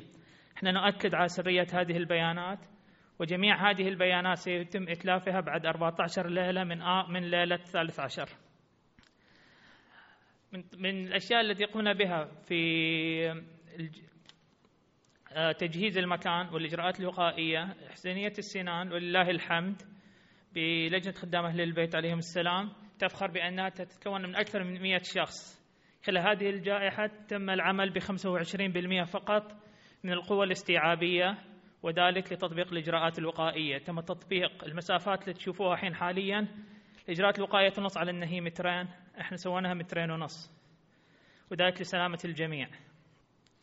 أيضا تم توفير المعقمات المكان يتعقم يوميا بعد القراءة وفي اليوم وفي اليوم قبل القراءة. تم تدريب أشخاص معينين للقيام بالتدريب للقيام بهذه الإجراءات وبالتعقيم. وأيضا تم تدريب الكوادر المختصة التي عملت على طوال الفترة الماضية على فرز الحالات. نفخر أننا استقبلنا أكثر من 11 كادر طبي من جميع التخصصات سواء أطباء أو تمريض أو من التخصصات الصحية الأخرى. في فئات ما سمحنا لها بالدخول هي كانت المصاب المخالط لحالة إيجابية من عمل مسحة وينتظر النتيجة من يرفض الالتزام بالإجراءات الوقائية ولبس الكمامات أو الإفصاح عن الحالة الصحية والأعمار. هناك ملاحظات كثيرة وجدناها خلال الفترة الماضية. من هذه الملاحظات سيتم الزميل دكتور راشد الغانم بطرح جزء منها خلال دقيقتين. السلام عليكم. الحمد لله على تعاونكم معنا. صراحة ما رأينا منكم إلا كل تعاون. خلال الفترة الماضية في بعض الأمور اللي حابين ننوه عليها واللي لاحظناها. من ضمنها عدم الإلمام بالطريقة الصحيحة لتعقيم اليدين. طبعا طرح أحد الزملاء من الكوادر الصحية الطريقة الصحيحة في إحدى الليالي. ون ون ون ونشجع الجميع للرجوع إلى الفيديوهات التي تضعها وزارة الصحة في الطريقة الصحيحة لتعقيم اليدين. من ضمن الأمور اللي لاحظناها أيضا عدم التزام بعض الأخوة بوضع الكمام. بعض الأخوة يضع الكمام بهذه الطريقة يحاول أن ينزله بهذا الشكل أو أو أو تحت الفم. وهذه الطريقة لا تساعد في الحماية أو الوقاية من فيروس كوفيد 19 فعليه ننوه بالجميع الالتزام بهذا الشيء ووضع الكمام بالطريقة الصحيحة. وأيضا عدم لمس الكمام في هذه الجهة من مقدمة الكمام. من الأمور اللي لاحظناها أيضا التزاحم في الخارج. وهذا بعض من الأخوة الجالسين في الخارج. هذا التزاحم يؤدي إلى انتشار الفيروس والحمد لله. لحد الآن ما في أي حالات ظهرت من من داخل الحسينية. نشكركم على التزامكم. صلوا على محمد وآل محمد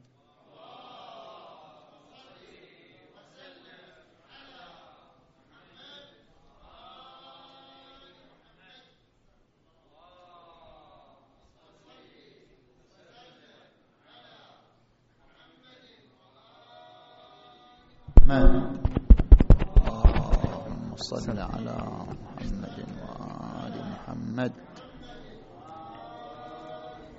آه، نشكر الدكتور نصر الله نصر الله والأخ الدكتور راشد الغانم على آه، هذه الكلمة الموجزة ونشكر أيضا الكادر المخلص المعطاء في لجنة خدام أهل البيت على يعني مساهمتهم في إنجاح هذا الموسم وإظهاره بأبهى حلة رغم الظروف والإجراءات الاحترازية. آه، نعود آه، للأسئلة وسؤال أخير في تحت تحت عنوان المذهب الاقتصادي في العهد العلوي. آه، تقول هذه المشاركة للأسف لم توفقوا في طرح مسألة قيمة السلعة. فقد حاولتم تصوير أن قيمة السلعة هي قيمة المادة الطبيعية وقيمة الإنتاج لكن في الواقع القيمة الحقيقية هي القيمة التبادلية أو التداولية فقط. والقيمة التبادلية هي قيمة شخصية غير موضوعية فتقديرها عائد على الشخص نفسه فالسلعة أو المنتج لا يكسب قيمته إلا من القيمة التي سيبذلها الناس في سبيل الحصول عليه. فمهما فمهما بذلت من جهد في صناعة منتج واستخدمت أجود أنواع المواد ما دام الناس لا يرون لهذا المنتج قيمة وغير مستعدين لمبادلته بسلع أو خدمات أخرى فهو ليس ذا قيمة. وأيضا المادة الطبيعية تكسب قيمتها من استعداد الناس للبذل في الحصول عليها. وبذلهم في الغالب محكوم بنظرهم لما يمكن أن يستفيدوا منه سواء استفادة مباشرة أو استفادة من مبادلتها أو تحويلها لمنتج أو سلعة يمكن مبادلتها. فمثلا المواد التي لا يمكن الاستفادة منها في نظر الناس لا قيمة لها. وعلى سبيل التوضيح الأوراق النقدية لا تكسب قيمتها من المادة المصنوعة منها ولا من العمل الذي انتجه أنتجها. فقيمتها تأتي من رغبة الناس في الحصول عليها لاعتقادهم بإمكانية تبادلها وتداولها بسلع أخرى. وعلى النقيض القمامة قيمتها سالبة لأن كثير من الناس مستعدون لدفع ثمن للتخلص منها. وهذا يوضح أن القيمة للمادة الطبيعية والإنتاج ليس الأصل في قيمة السلعه بل القيمة التبادلية. ومن هذا الباب يدخل مفهوم العرض والطلب. فلو فلو عرضت منتج أو سلعة أو خدمة لا يوجد لها طلب فهي لا قيمة لها فما هو تعليقكم على هذا الكلام؟ اولا أشكر الدكتورين الأخوين العزيزين على جهودهما وأتعابهما ولا عدمنا آه، خدمتهما ومنافعهما وهما إن شاء الله في طريق الحسين عليه السلام وممن يعد من خدمة الحسين عليه السلام. آه، بالنسبة للسؤال طبعا إحنا نستند إلى كلمات المختصين يعني.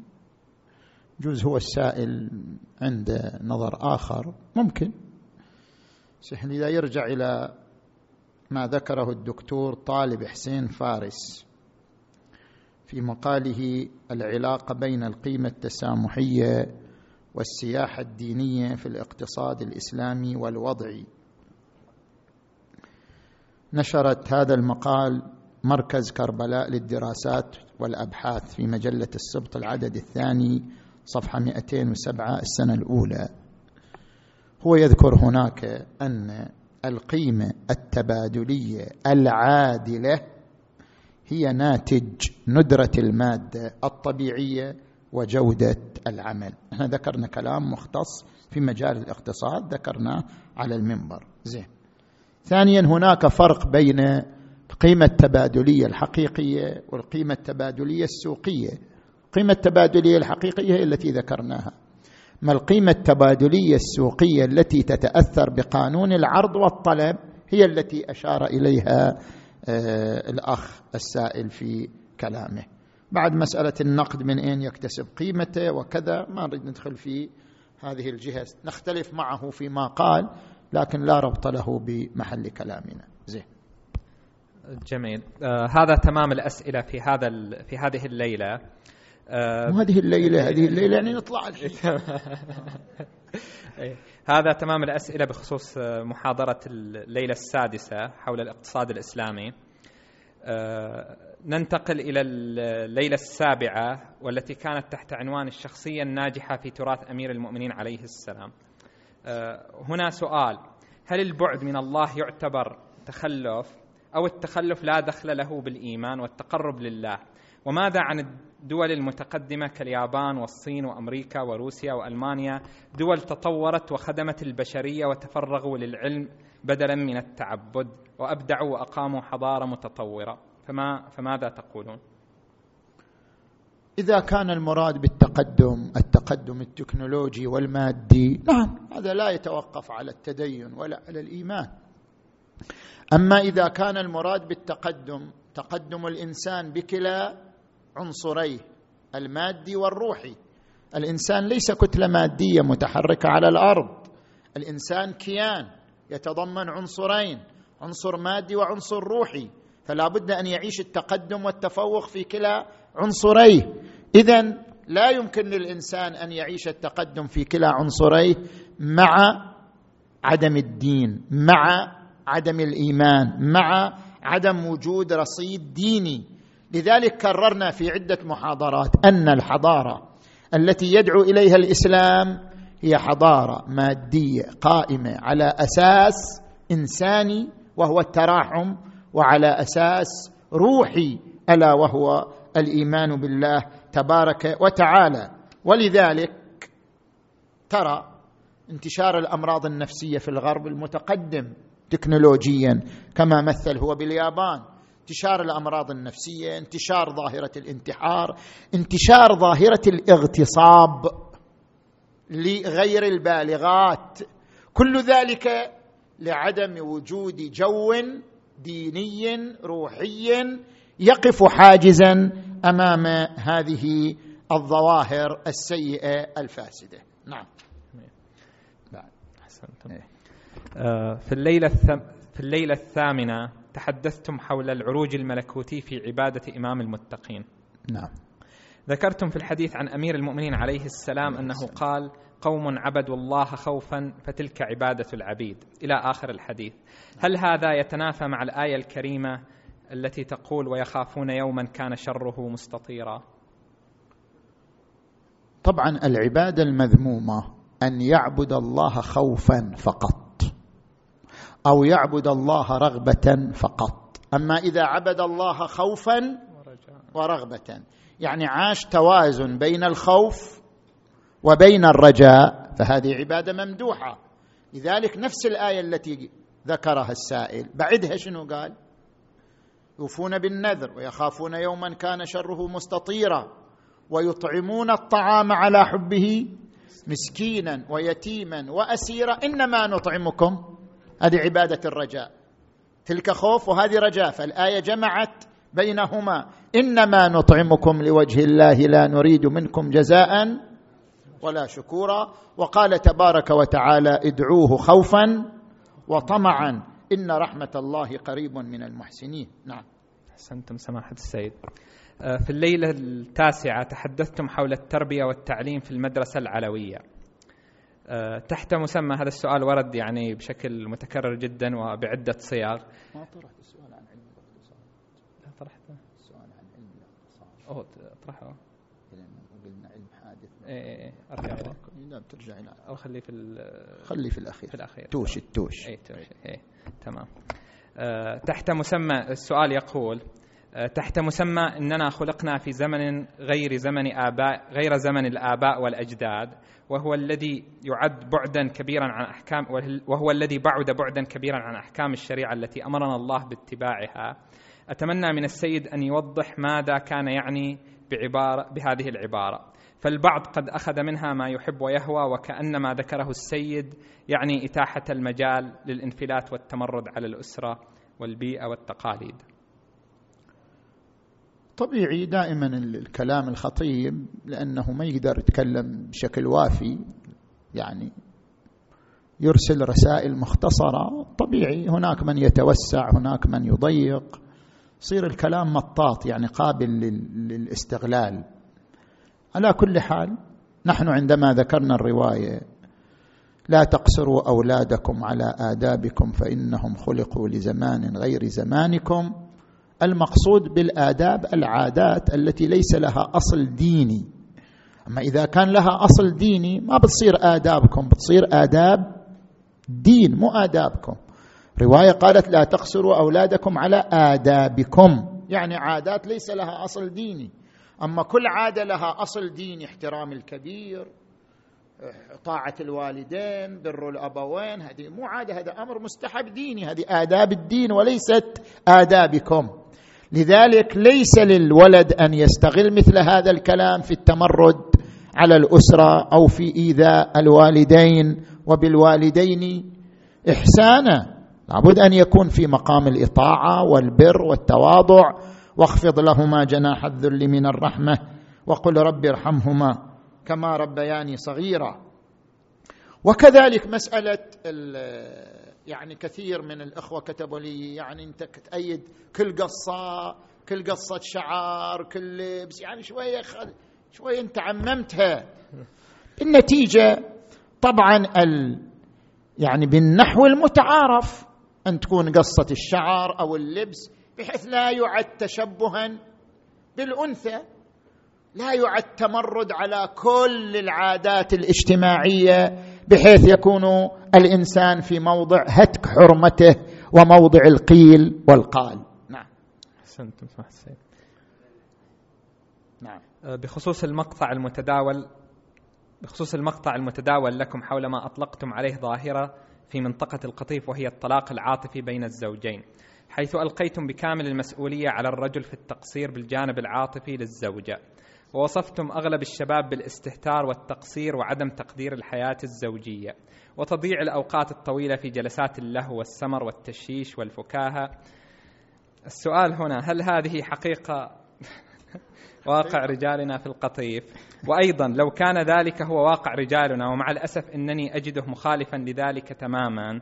ألم يسمع سماحتكم بأن الفتيات هذه الأعوام تجتمع مع يلا قولها قولها. إيه. تجتمع مع بعضها في المنتزهات والمقاهي والأسواق لأوقات متأخرة من الليل لماذا لا يكون الطلاق العاطفي من جانب النساء هنا؟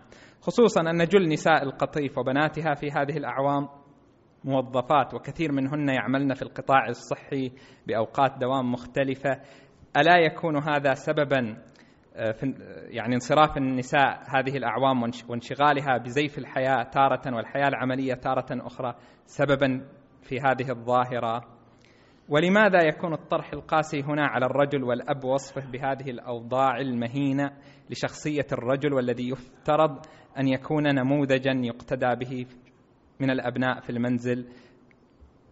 فما هو تعليقكم يعني؟ وش أسوي بعد؟ إن جبنا على الرجال قالوا النسوان أوه هذه تحيز للرجل بابا بابا بابا وإن جبنا على الرجال النساء يا جماعة دير بالكم عن النساء قالوا أنت ما تدير ما تدري عنها النسوان ومشاكلهم وكذا إلى آخره.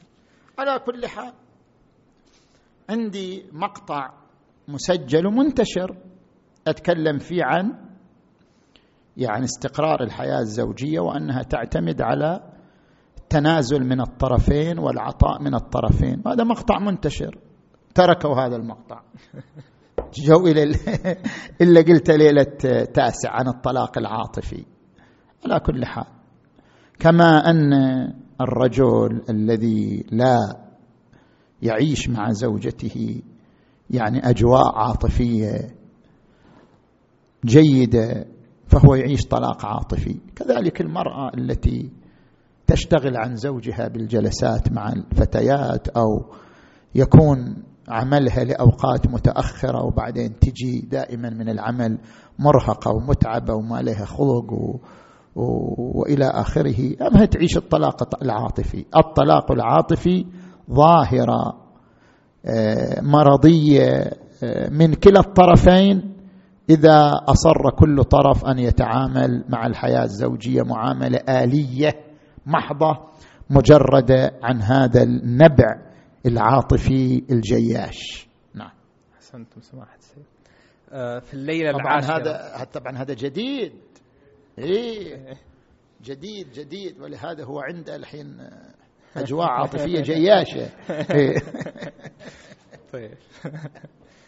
آه، في الليلة العاشرة تحد في الليلة العاشرة. نعم. إيه. آه، في الليلة العاشرة تحدثتم حول الإمام علي عليه السلام ومشاركته الحسين في صنع الثورة.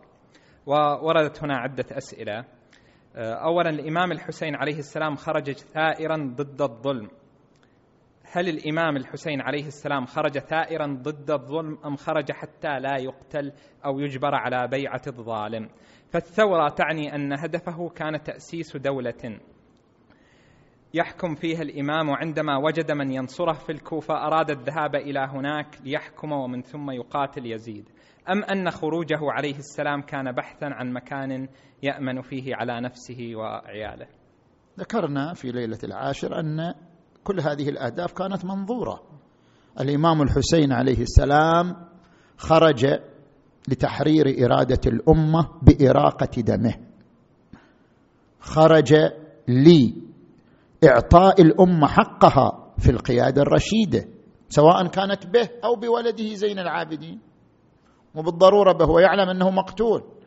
لا يمكن أن يكون هدف الحسين من الخروج أن يصل إلى السلطة لأنه كان عالما بأنه مقتول وهذا الهدف لن يتحقق له. وقد أخبر عن ذلك في المدينة وفي مكة و... والإنسان العاقل يعني الحسين قطعا انسان عاقل. إنسان عاقل ما عنده إلا سبعين. من الناس وخارج إلى منطقة ملغومة وهي العراق ويعلم أن سفيره وهو مسلم قد قتل ومع ذلك أصر على الذهاب. معناه يعلم أنه مقتول على كل حال.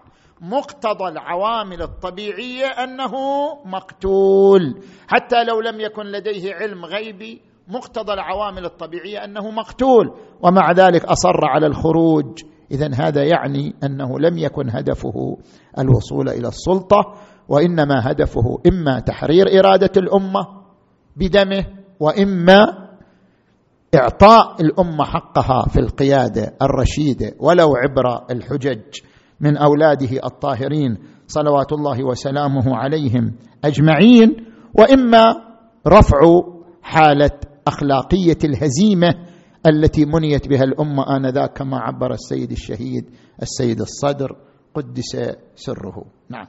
جميل. آه ذكرتم ليلة عاشوراء أن بعض المقربين من البيت العلوي قد اعترضوا على الإمام عليه السلام في خروجه إلى كربلاء. ومنهم محمد بن الحنفية وعبد الله بن عباس وعبد الله بن جعفر. وكذلك بعض أصحاب أمير المؤمنين المقربين كالأحنف بن قيس وعبيد الله بن الحر الجعفي. فأين هي عقيدة العصمة التي هي الآن من ضروريات المذهب عند جميع عن جميع هؤلاء؟ خصوصا ابن الحنفية الذي هو إمام الذي هو ابن إمام معصوم وأخ لإمامين معصومين وعم لإمام معصوم معصوم فكيف يجهل عقيدة أساسية كالعصمة؟ طبعا هذا الذي ذكرته هو الذي ذكره السيد الصادر. قدس سره في كتابه الأئمة تعدد أدوار ووحدة هدف. ومسألة أن أولاد الأئمة معارفهم متفاوتة هذا موجود.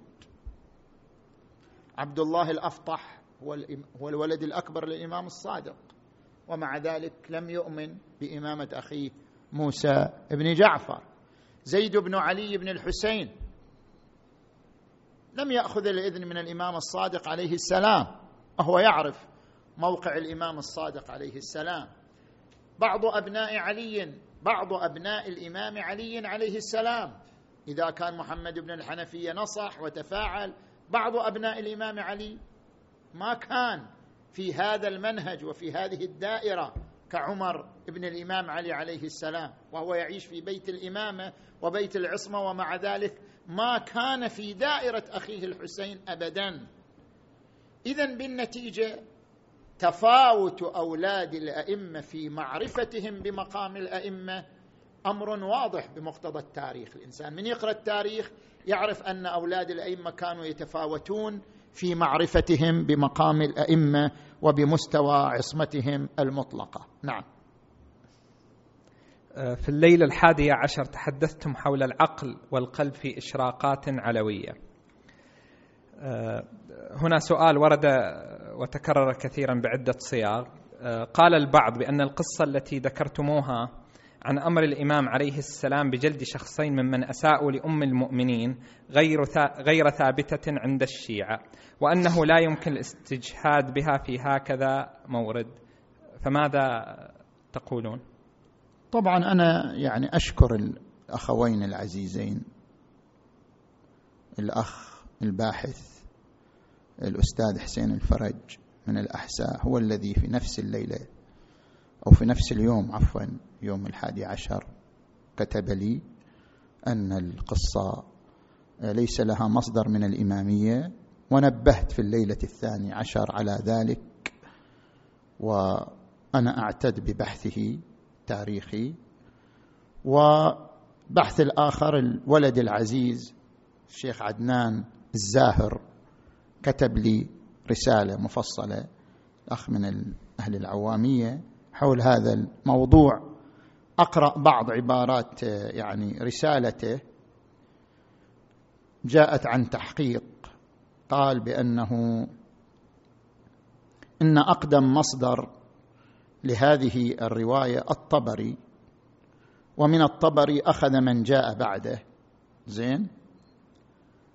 ولكن بعض الروايات التاريخية يتطلب أخذها بمعايير أكثر جدية. لا سيما إن كان لها ثمرات. اولا الرواية من مرويات سيف بن عمر التميمي الذي لا يخفى حاله. ثانيا بطل الرواية هو القعقاع بن عمرو التميمي وقد أشرتم في محاضرة لكم بعنوان نزعة التأويل في الفكر الإمامي يعود تاريخها إلى ليلة الرابع من محرم عام 1432 هجرية إلى كونه أي القعقاع شخصية أسطورية مختلقة لخدمة بعض التوجهات. ثم ناقش في الرواية من حيث العقوبة هل العقوبة يعني مستحقة أم غير مستحقة.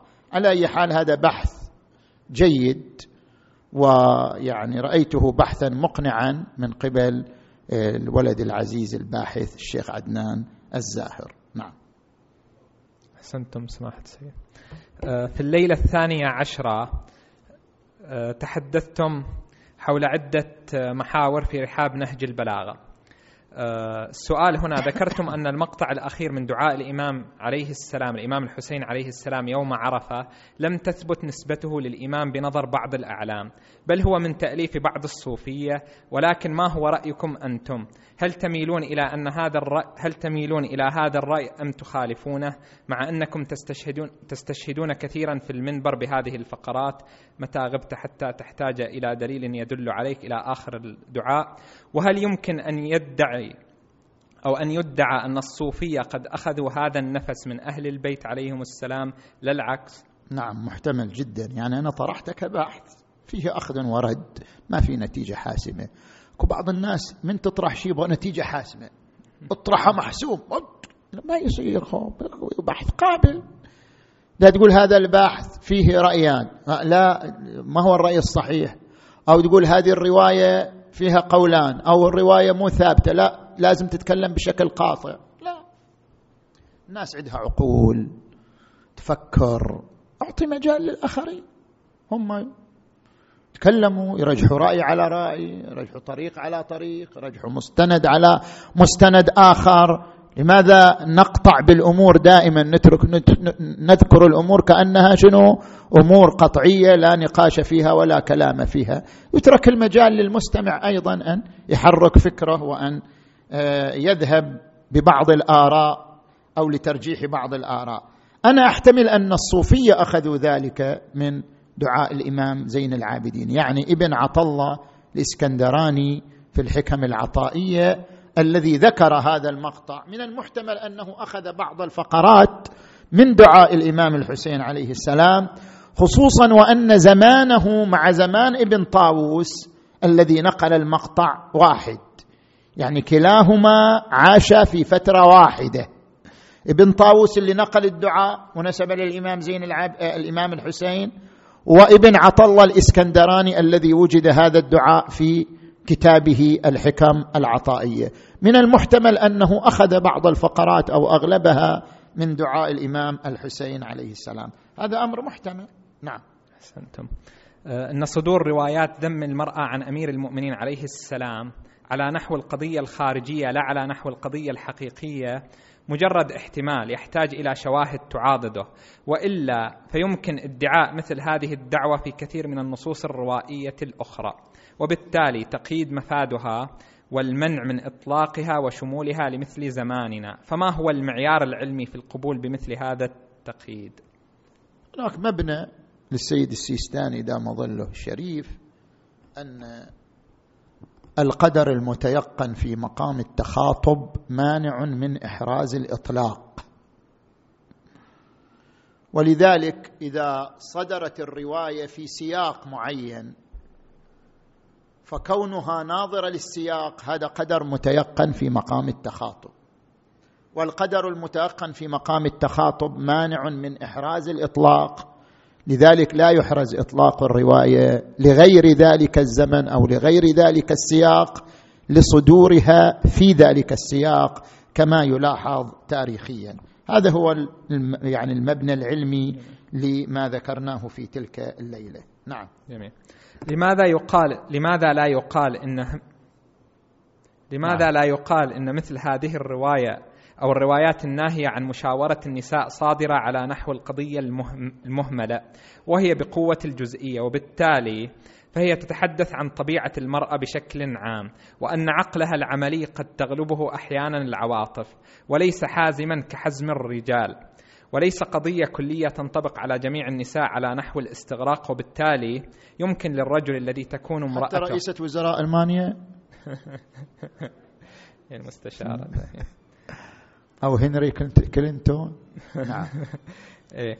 وبالتالي يمكن للرجل الذي تكون امرأته راجحة العقل أن يستشيرها بمقتضى إطلاق الروايات أما أنا أستشير زوجتي صراحة.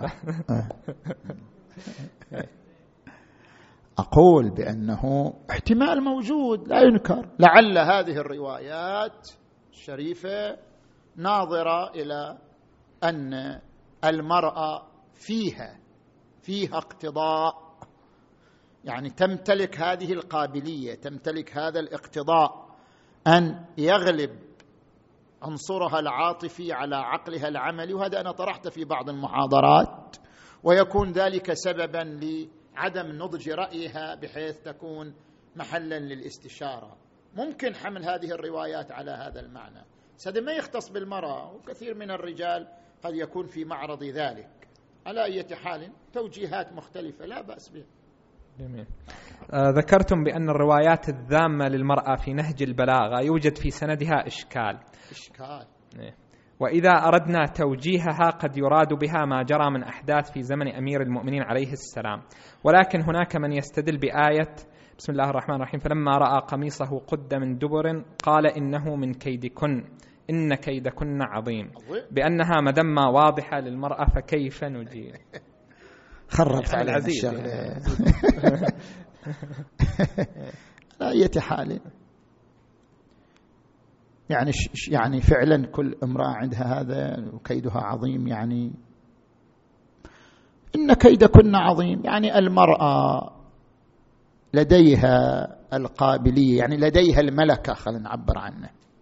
لديها هذه الملكة. لدى المرأة ملكة لو استثمرتها لكانت قوية في الكيد. سيدنا يعني لديها هذه الملكة لو استثمرتها أو استغلتها أو فعلتها تكون يعني عندها قدرة في الكيد. ممكن. لعل هذا القول هذا مو على أنا ما عندي استقراء يعني. نعم. القول هذا مو على اللسان له العزيز يعني. عزيز. عزيز, عزيز مصر, مصر إيه إيه. لسان عزيز مصر. يجوز هو مرتك اليوم تأدبه. وصدر منا هذا الكلام. علي الحال القرآن حكى عنه ما رد الكلام. يعني القرآن حكى عن العزيز وما رد هذا الكلام. فقد يقال أن هذا الكلام صحيح لأن القرآن لم يفنده مثلا. على أي حال. ويش فيكم ويا النسوان؟ ويش فيكم؟ زين. تحدثتم عن قضية نادبة الخليفة الثاني. وهنا سؤالان. هل الإمام علي فعلا أكد على ندبتها آه، أو على ندبها وكأنه ينعى الخليفة ومن ناحية أخرى؟ لماذا لا ينقح أو يعلق في الهامش على هذه المقاطع في نهج البلاغة؟ آه، كذلك بالنسبة لمقولاته عليه السلام في النساء تقول هي يعني السائلة اللي فندهم السيد عافاها الله. وكانت سببا للقلق بالنسبة لي كامرأة نعم. أو قارئة وقارئة لنهج البلاغة. لماذا لا تنقح أو يعلق عليها حتى يتسنى لمن لم يسمع لرأي السيد أن يعرفوا أن هذه الروايات ضعيفة أو غير صادرة أساسا؟ نهج البلاغة هو متن له شروح. يعني لا يعلق على نهج البلاغة في نفس نهج البلاغة. نهج البلاغة متن. المتن يحفظ كما هو.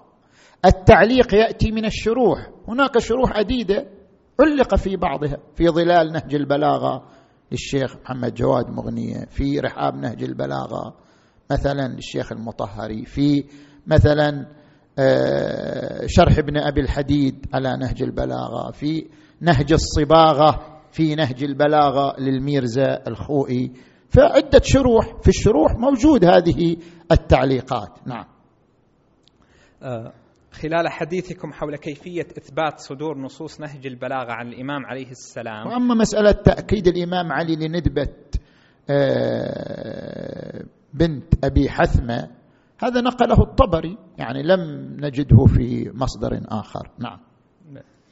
خلال حديثكم حول كيفية إثبات صدور نصوص نهج البلاغة عن الإمام عليه السلام عن طريق تحليل النفس الأدبي بمقارنتها بالنصوص الثابتة عنه ذكرتم مثالا على ذلك نعم. أن الأدباء يلجؤون لمثل هذه المنهجية في تحديد نسبة بعض القصائد والأبيات للشعراء الكبار كالمتنبي وأبي تمام وغيرهم وهنا قد يرد إشكال حيث أنه من الممكن لمن قرأ وتفاعل وتماهى مع أحد الشعراء أو الأدباء وأتقن طريقته أن ينسج نصا ادبيا على نفس المنوال سواء بقصد المحاكاة أو تاثرا بهذا الأديب أو ذاك. وهذا وارد عند الشعراء ويمكن أن يسري هذا الإشكال على بعض الخطب المنسوبة للإمام عليه السلام بأنها صدرت عن أديب أو بليغ تماهى مع كلامه فنسج على منواله كلاما مشابها. أليس الأنسب القول بأن غاية ما يفيد هذا المنهج هو بيان احتمالية الصدور أو تقوية هذا الاحتمال وليس إثبات الصدور؟ فما هو تعليقكم؟ تعليقي هو تعليق ابن أبي الحديد يعني. ابن أبي الحديد يقول الأديب الحاذق يعرف الأصيل من المولد. وهذا الإنسان الذي ينصهر بشعر شاعر معين بحيث تنعكس عنده الصور والمعاني والألفاظ والخيال المجنح لذلك الشاعر ينعكس عنده. مع ذلك يبقى شعره مولد وليس أصيلا. والأديب الحاذق يميز بين الشعر الأصيل والمولد ويستطيع أن يميز بين الحاكي والمحكي. نعم. تطرق السيد في المحاضرة إلى عدة أشياء السند وسلامة الصدور والردود على الطعون التي وردت عليه. لكنه أغفل الهدف الأصلي من إنشاء الشريف الرضي لنهج البلاغة. ما أغفل يعني لا وهو أنه يفتح للناظر فيه أبوابها ويقرب عليه طلابها فيه حاجة العالم والمتعلم وبغية البليغ والزاهد. أي كأنما الشريف الرضي اختار أبلغ ما قاله الإمام ووضع ووضعه في هذا الكتاب ليشرع للطلاب والمتعلمين طريقا طريقة يتعلمون بها البلاغة ويستفيدون مضمونه ويستفيد من مضمونه الزهاد وغيرهم. وعليه نستنتج من عنوان الكتاب نهج البلاغة أن هدف الكتاب أنه أقرب إلى الباحثين في مجال اللغة العربية والشعر والأدب وكان من اللازم أن يستحضر السيد أقوال علماء العربية وأهل البلاغة والأدب والشعر لا أن يستحضر أقوال الفقهاء والمراجع. أيوه وش أسوي بعد؟ اولا بأنه يقولون العرش ثم النقش يعني أنت الآن تريد تذكر أقوال الأدباء والخطباء في نهج البلاغة غير أول تثبت نهج البلاغة. يعني العرش ثم النقش. اولا لابد من إثبات أن نهج البلاغة للإمام علي عليه السلام. ثم نجي لمرحلة ثانية ماذا قال الشعراء والأدباء والخطباء في ثنائهم على نهج البلاغة؟ فإحنا عالجنا المرحلة الأولى ما وصلنا إلى المرحلة الثانية حتى يقال كذلك. هذا اولا. ثانيا ذكرنا يعني في بعض الأسئلة لاحظها تعتمد على المحاضرة الأولى في سيهات في مسجد الحمزة. وأنا في المحاضرة الثانية أضيف ولهذا مجلسي يكون هنا أطول من هناك لأن أضيف بعض النقاط إلى ما ذكرته هناك. فبعضهم قد يطرح آه، أسئلة أو كذا اعتمادا على استماعه للمحاضرة في مسجد الحمزة. هنا ذكرت المحاضرة في حسينيه سنان ذكرت أقوال جورج رداخ في كتابه صوت العدالة الإنسانية ذكرت كلامه وثناء على نهج البلاغة في موارد أربعة وذكرت شواهد. ثم ذكرت كلام ابن أبي الحديد وهو من الأدباء أيضا في المدح في نهج البلاغة والثناء عليه. نعم. ما مدى صحة نسبة كتاب ديوان الإمام عليه السلام الإمام علي عليه السلام في ظل ما يتردد من أبناء العامة من أنهم ينسبون بعض القصائد لغيره من من يعني العلماء كالشافعي وبعض الشعراء كصالح عبد المقصود. لم يثبت لم يثبت انتساب هذا الديوان بتمامه للإمام علي عليه السلام. لم يثبت. هذا مثل الآن أكو بيت مشهور أتحسب أنك جرم صغير؟ فيك انطوى وفيك انطوى العالم الأكبر. ينسب للإمام علي. والحال بأن قائله ابن العربي. في مثبت في ديوان ابن العربي.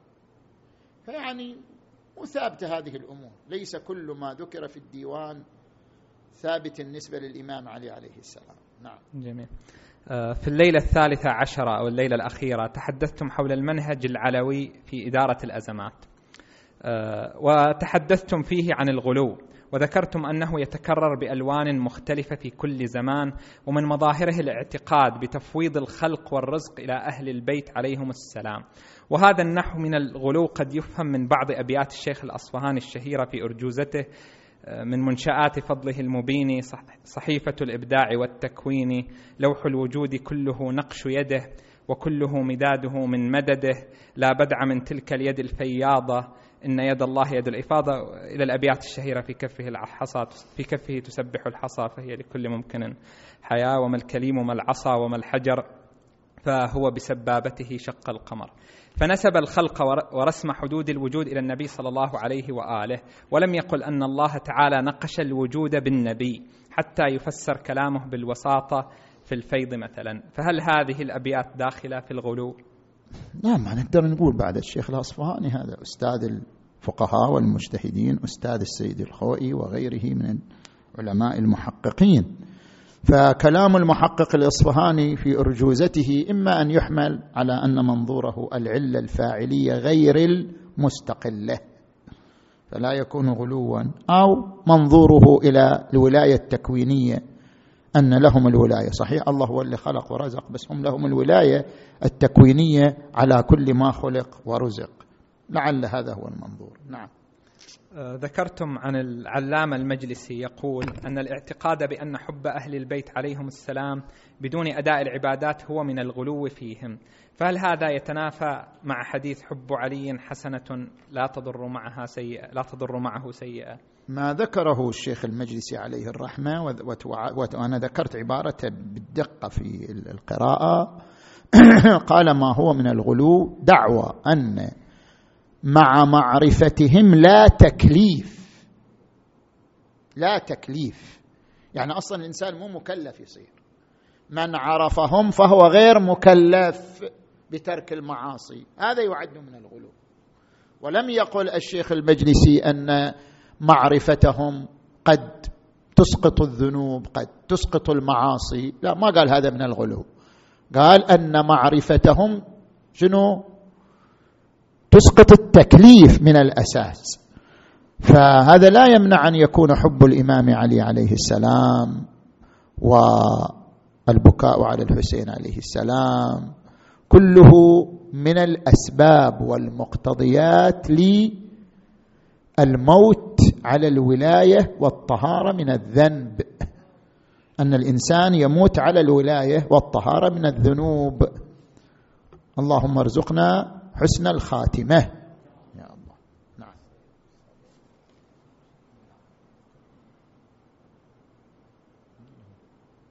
هذا اللي ذكرناه. كمان من الأول الأول واحد. تجيب هذا تعريف علم الاقتصاد أو كيف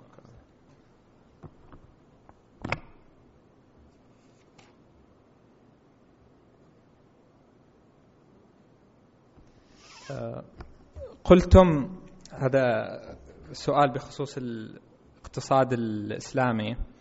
آه، قلتم ما يلي علم الاقتصاد نشأ منذ بداية العصر الرأسمالي. أو منذ بداية العصر الرأسمالي أي قبل أربعة قرون تقريبا. آه، علم الاقتصاد نشأته وأصوله ترجع إلى الحضارة اليونانية أي 800 عام قبل الميلاد. سؤالي هل اتفق علماء الاقتصاد على تحديد الزمن الذي ظهر فيه علم الاقتصاد؟ وإذا كان الجواب نعم فمن فمن أول من حدد هذا الزمن؟ وإذا كان الجواب لا فمن أين جاء السيد بهذا التحديد لزمن نشأة علم الاقتصاد؟ جاب السيد من كتاب اقتصادنا للسيد الشهيد الصادق صفحة ستة حيث قال إن علم الاقتصاد أو علم الاقتصاد السياسي طبعا علم الاقتصاد دخل فيه علم التاريخ ودخل فيه علم السياسة وشكل من العلمين علم الاقتصاد أو ما يعبر عنه بعلم الاقتصاد السياسي. ذكر السيد الصدر أن هذا العلم حديث منذ أربعة قرون بداية العصر الرأسمالي. علم الاقتصاد اللي كان موجود ولعل السائل طبعا هو من أصدقائنا من عمان المحامي آه، صادق حسن اللواتي آه، من أصدقائنا من سلطنة عمان.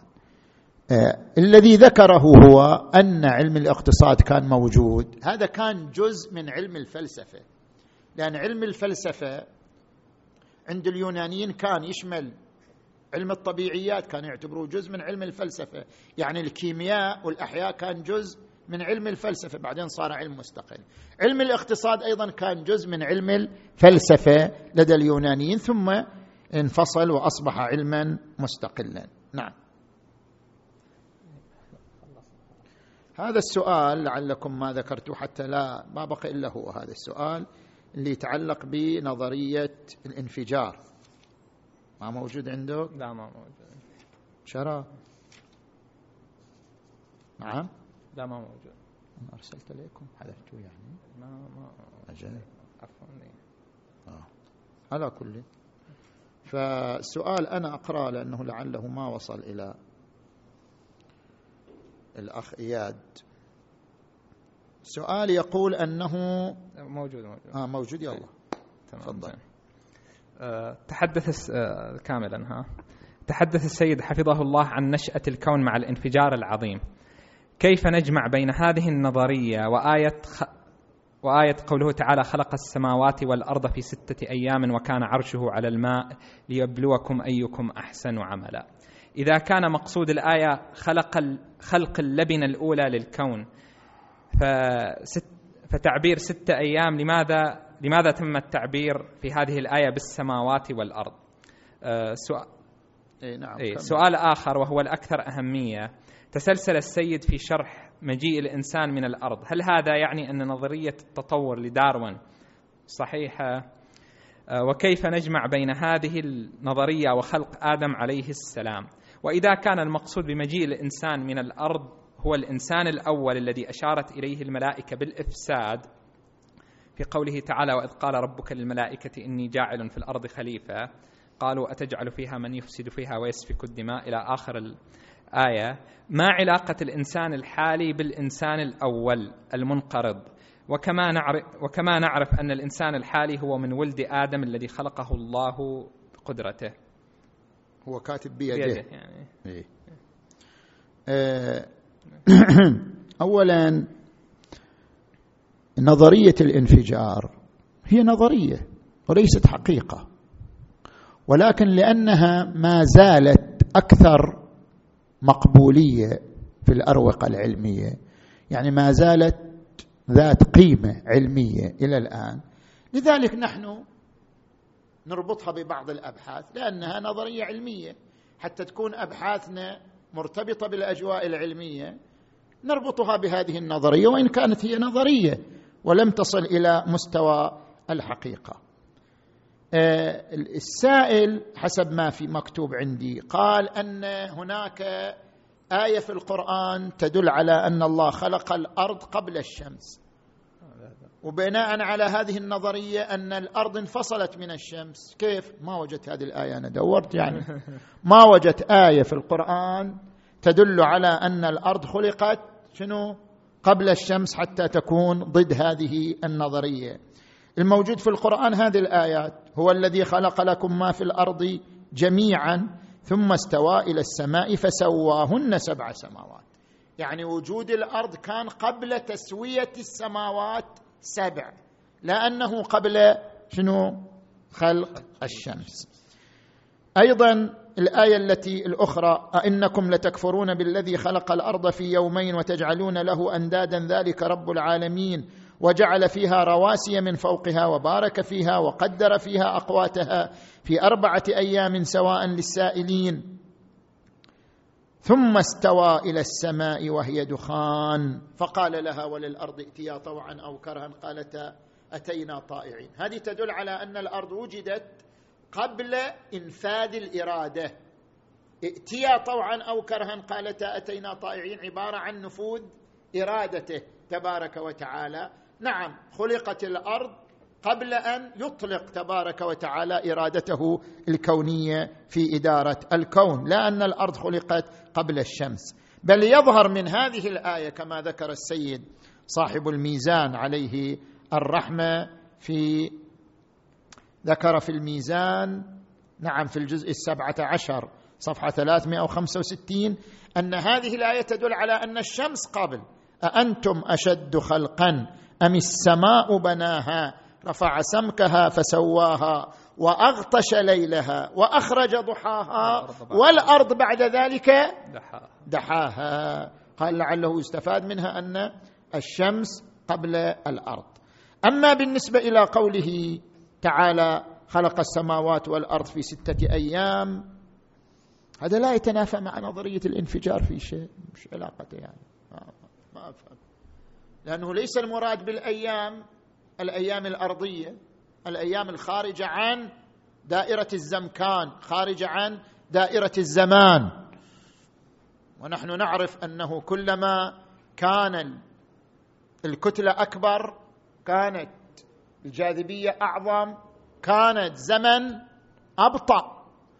يعني إذا إحنا عندنا الزمن مثلا الآن عندنا افترض يوم. ربما هذا اليوم في الشمس ستين يوم. كل ما كانت الكتلة أكبر الجاذبية أشد الزمن أبطأ. إذا بالنتيجة ليس للزمن حد. الآية قالت ستة أيام بس. شنو شنو مقدار اليوم؟ فهذا لا يتنافى مع عدم تحديد اليوم لا يتنافى مع نظرية الانفجار وإن كنا نقول ما زالت نظرية. أما مسألة داروين ما لنا علاقة إحنا بنظرية داروين.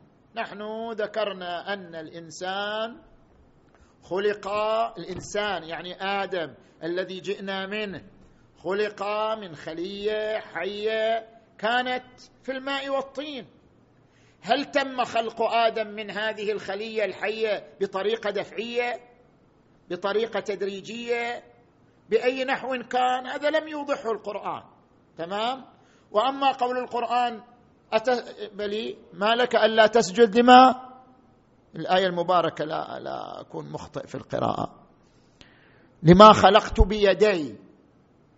خلقت بيدي لا يدل على أنه الله خلقه دفعة. تعبير باليد هو كناية عن القدرة والعناية مثل يد الله فوق أيديهم سماوات مطويات بيمينه بل يداه مبسوطتان خلقت بيدي لا يدل على أنه خلق دفعة واحدة. على أي حال نحن لسنا في مقام الدفاع عن نظرية التطور وإنما ما ذكرناه أن الإنسان جاء من الخلية الحية من الماء والطين المناسب لخلقه وهو آدم عليه السلام ومنه انحدر بنو البشر. نعم. هذا ما يتعلق بقي هذا السؤال اللي ما جاب إياد انتهي به. آه، امرأة سألت قالت أنت ذكرت على المنبر تجربة الأطفال الذين حرموا من الحب فماتوا. كيف ماتوا؟ يعني ما هي ما هو الحب الذي حرموا منه حتى ماتوا؟ والحب أمر غير ملموس. صحيح الحب أمر غير ملموس لكن لمسات الحب ملموسة.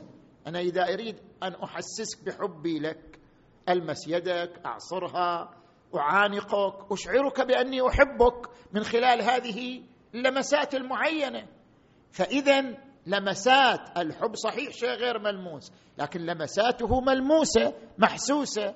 فإذا حرم الطفل الطفل وضع في وين في دور الحضانة. لم يعامل بلمسة حب. عومل بالنهر بالردع دائما. بالإسكات متى ما بكى. طبيعي عندما يفقد لمسات الحب سيفقد. الحب وبالتالي يؤدي ذلك إلى موته لحرمانه من غذاء ضروري له. نعم هذا ما عندي. أحسنتم سماحة السيد. أه نعتذر اولا على الإطالة. يعني إحنا طولنا بحكم إن يعني نسبة كبيرة من المشاهدين شاهدوا من بيوتهم بعد يعني فلهني يعني اسمحوا لنا. إي والأسئلة التي وردت والإث... في سؤال؟ تعال تقدم هنا بخصوص التعليق على ال... تعال مني. تعال أقرب هنا عليكم. السلام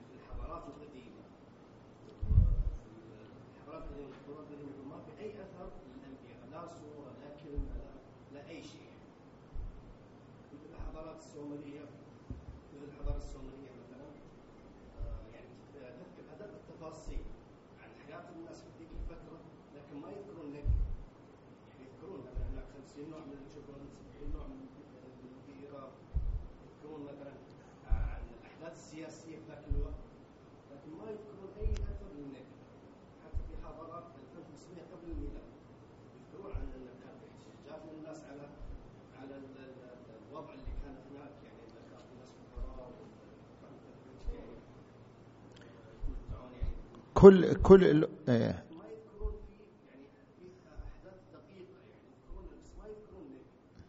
عزيزي.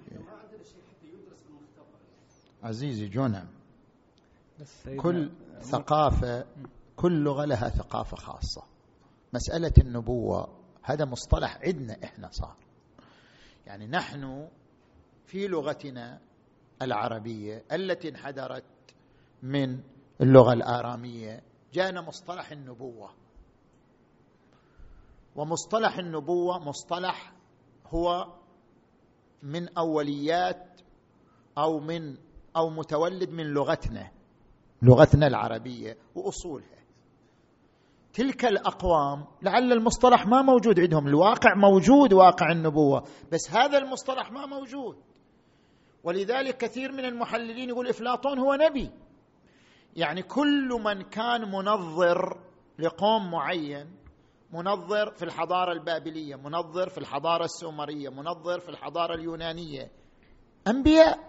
يعني ليس بالضرورة أن يكون نفس مصطلحنا عن الأنبياء هو مصطلحهم عن الأنبياء. إحنا مصطلحنا عن الأنبياء أن هذا بعث من قبل الله عن طريق الوحي. مو بالضرورة هذا المصطلح نفسه موجود بس لعل الواقع موجود.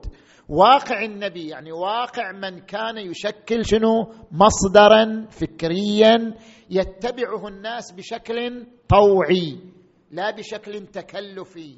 كما اتبع الناس كثير من المفكرين والمنظرين للحضارة السومرية أو الحضارة البابلية. هذا لا يدل على عدم وجود الأنبياء يدل على عدم وجود المصطلح لا على عدم وجود الواقع واقع النبوة. نعم. المحور الثاني.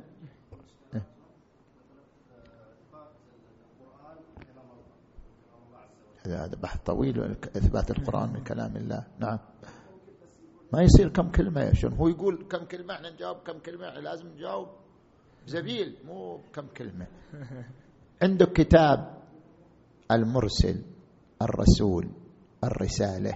هذا الكتاب السيد محمد باقر الصدر أثبت انتساب القرآن إلى الله بدليل حساب الاحتمالات بدليل رياضي علمي في كتاب المرسل الرسول الرسالة. خاهش مكنا في أمان الله. أحسنتم سماحة السيد. آه، نعتذر من الأخوة الذين أرسلوا وتفاعلوا مع هذا الحوار ولم يتسع المجال لأن يعني نغطي إشكالاتهم وإثاراتهم. ونشكركم على هذا الحضور والتفاعل رغم يعني الظروف هذه. و يعني نسأل الله أن يجمع بيننا وبينكم إن شاء الله في تحت ظلال محمد وآل محمد ونحن في يعني تحت رعايتهم وبلا وباء ولا بلاء ولا بلاء. وآخر دعوانا أن الحمد لله رب العالمين. نسألكم الدعاء جميعا وإن شاء الله الله يجمعنا معكم. في السنوات القادمة في صحة وعافية. وإذا لا ما صار بعد. الله يختار ما هو الصالح لنا ولكم.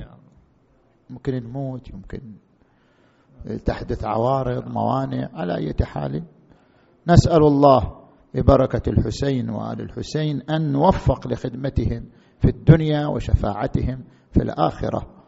ونسألكم الدعاء وندعو لكم. والحمد لله رب العالمين.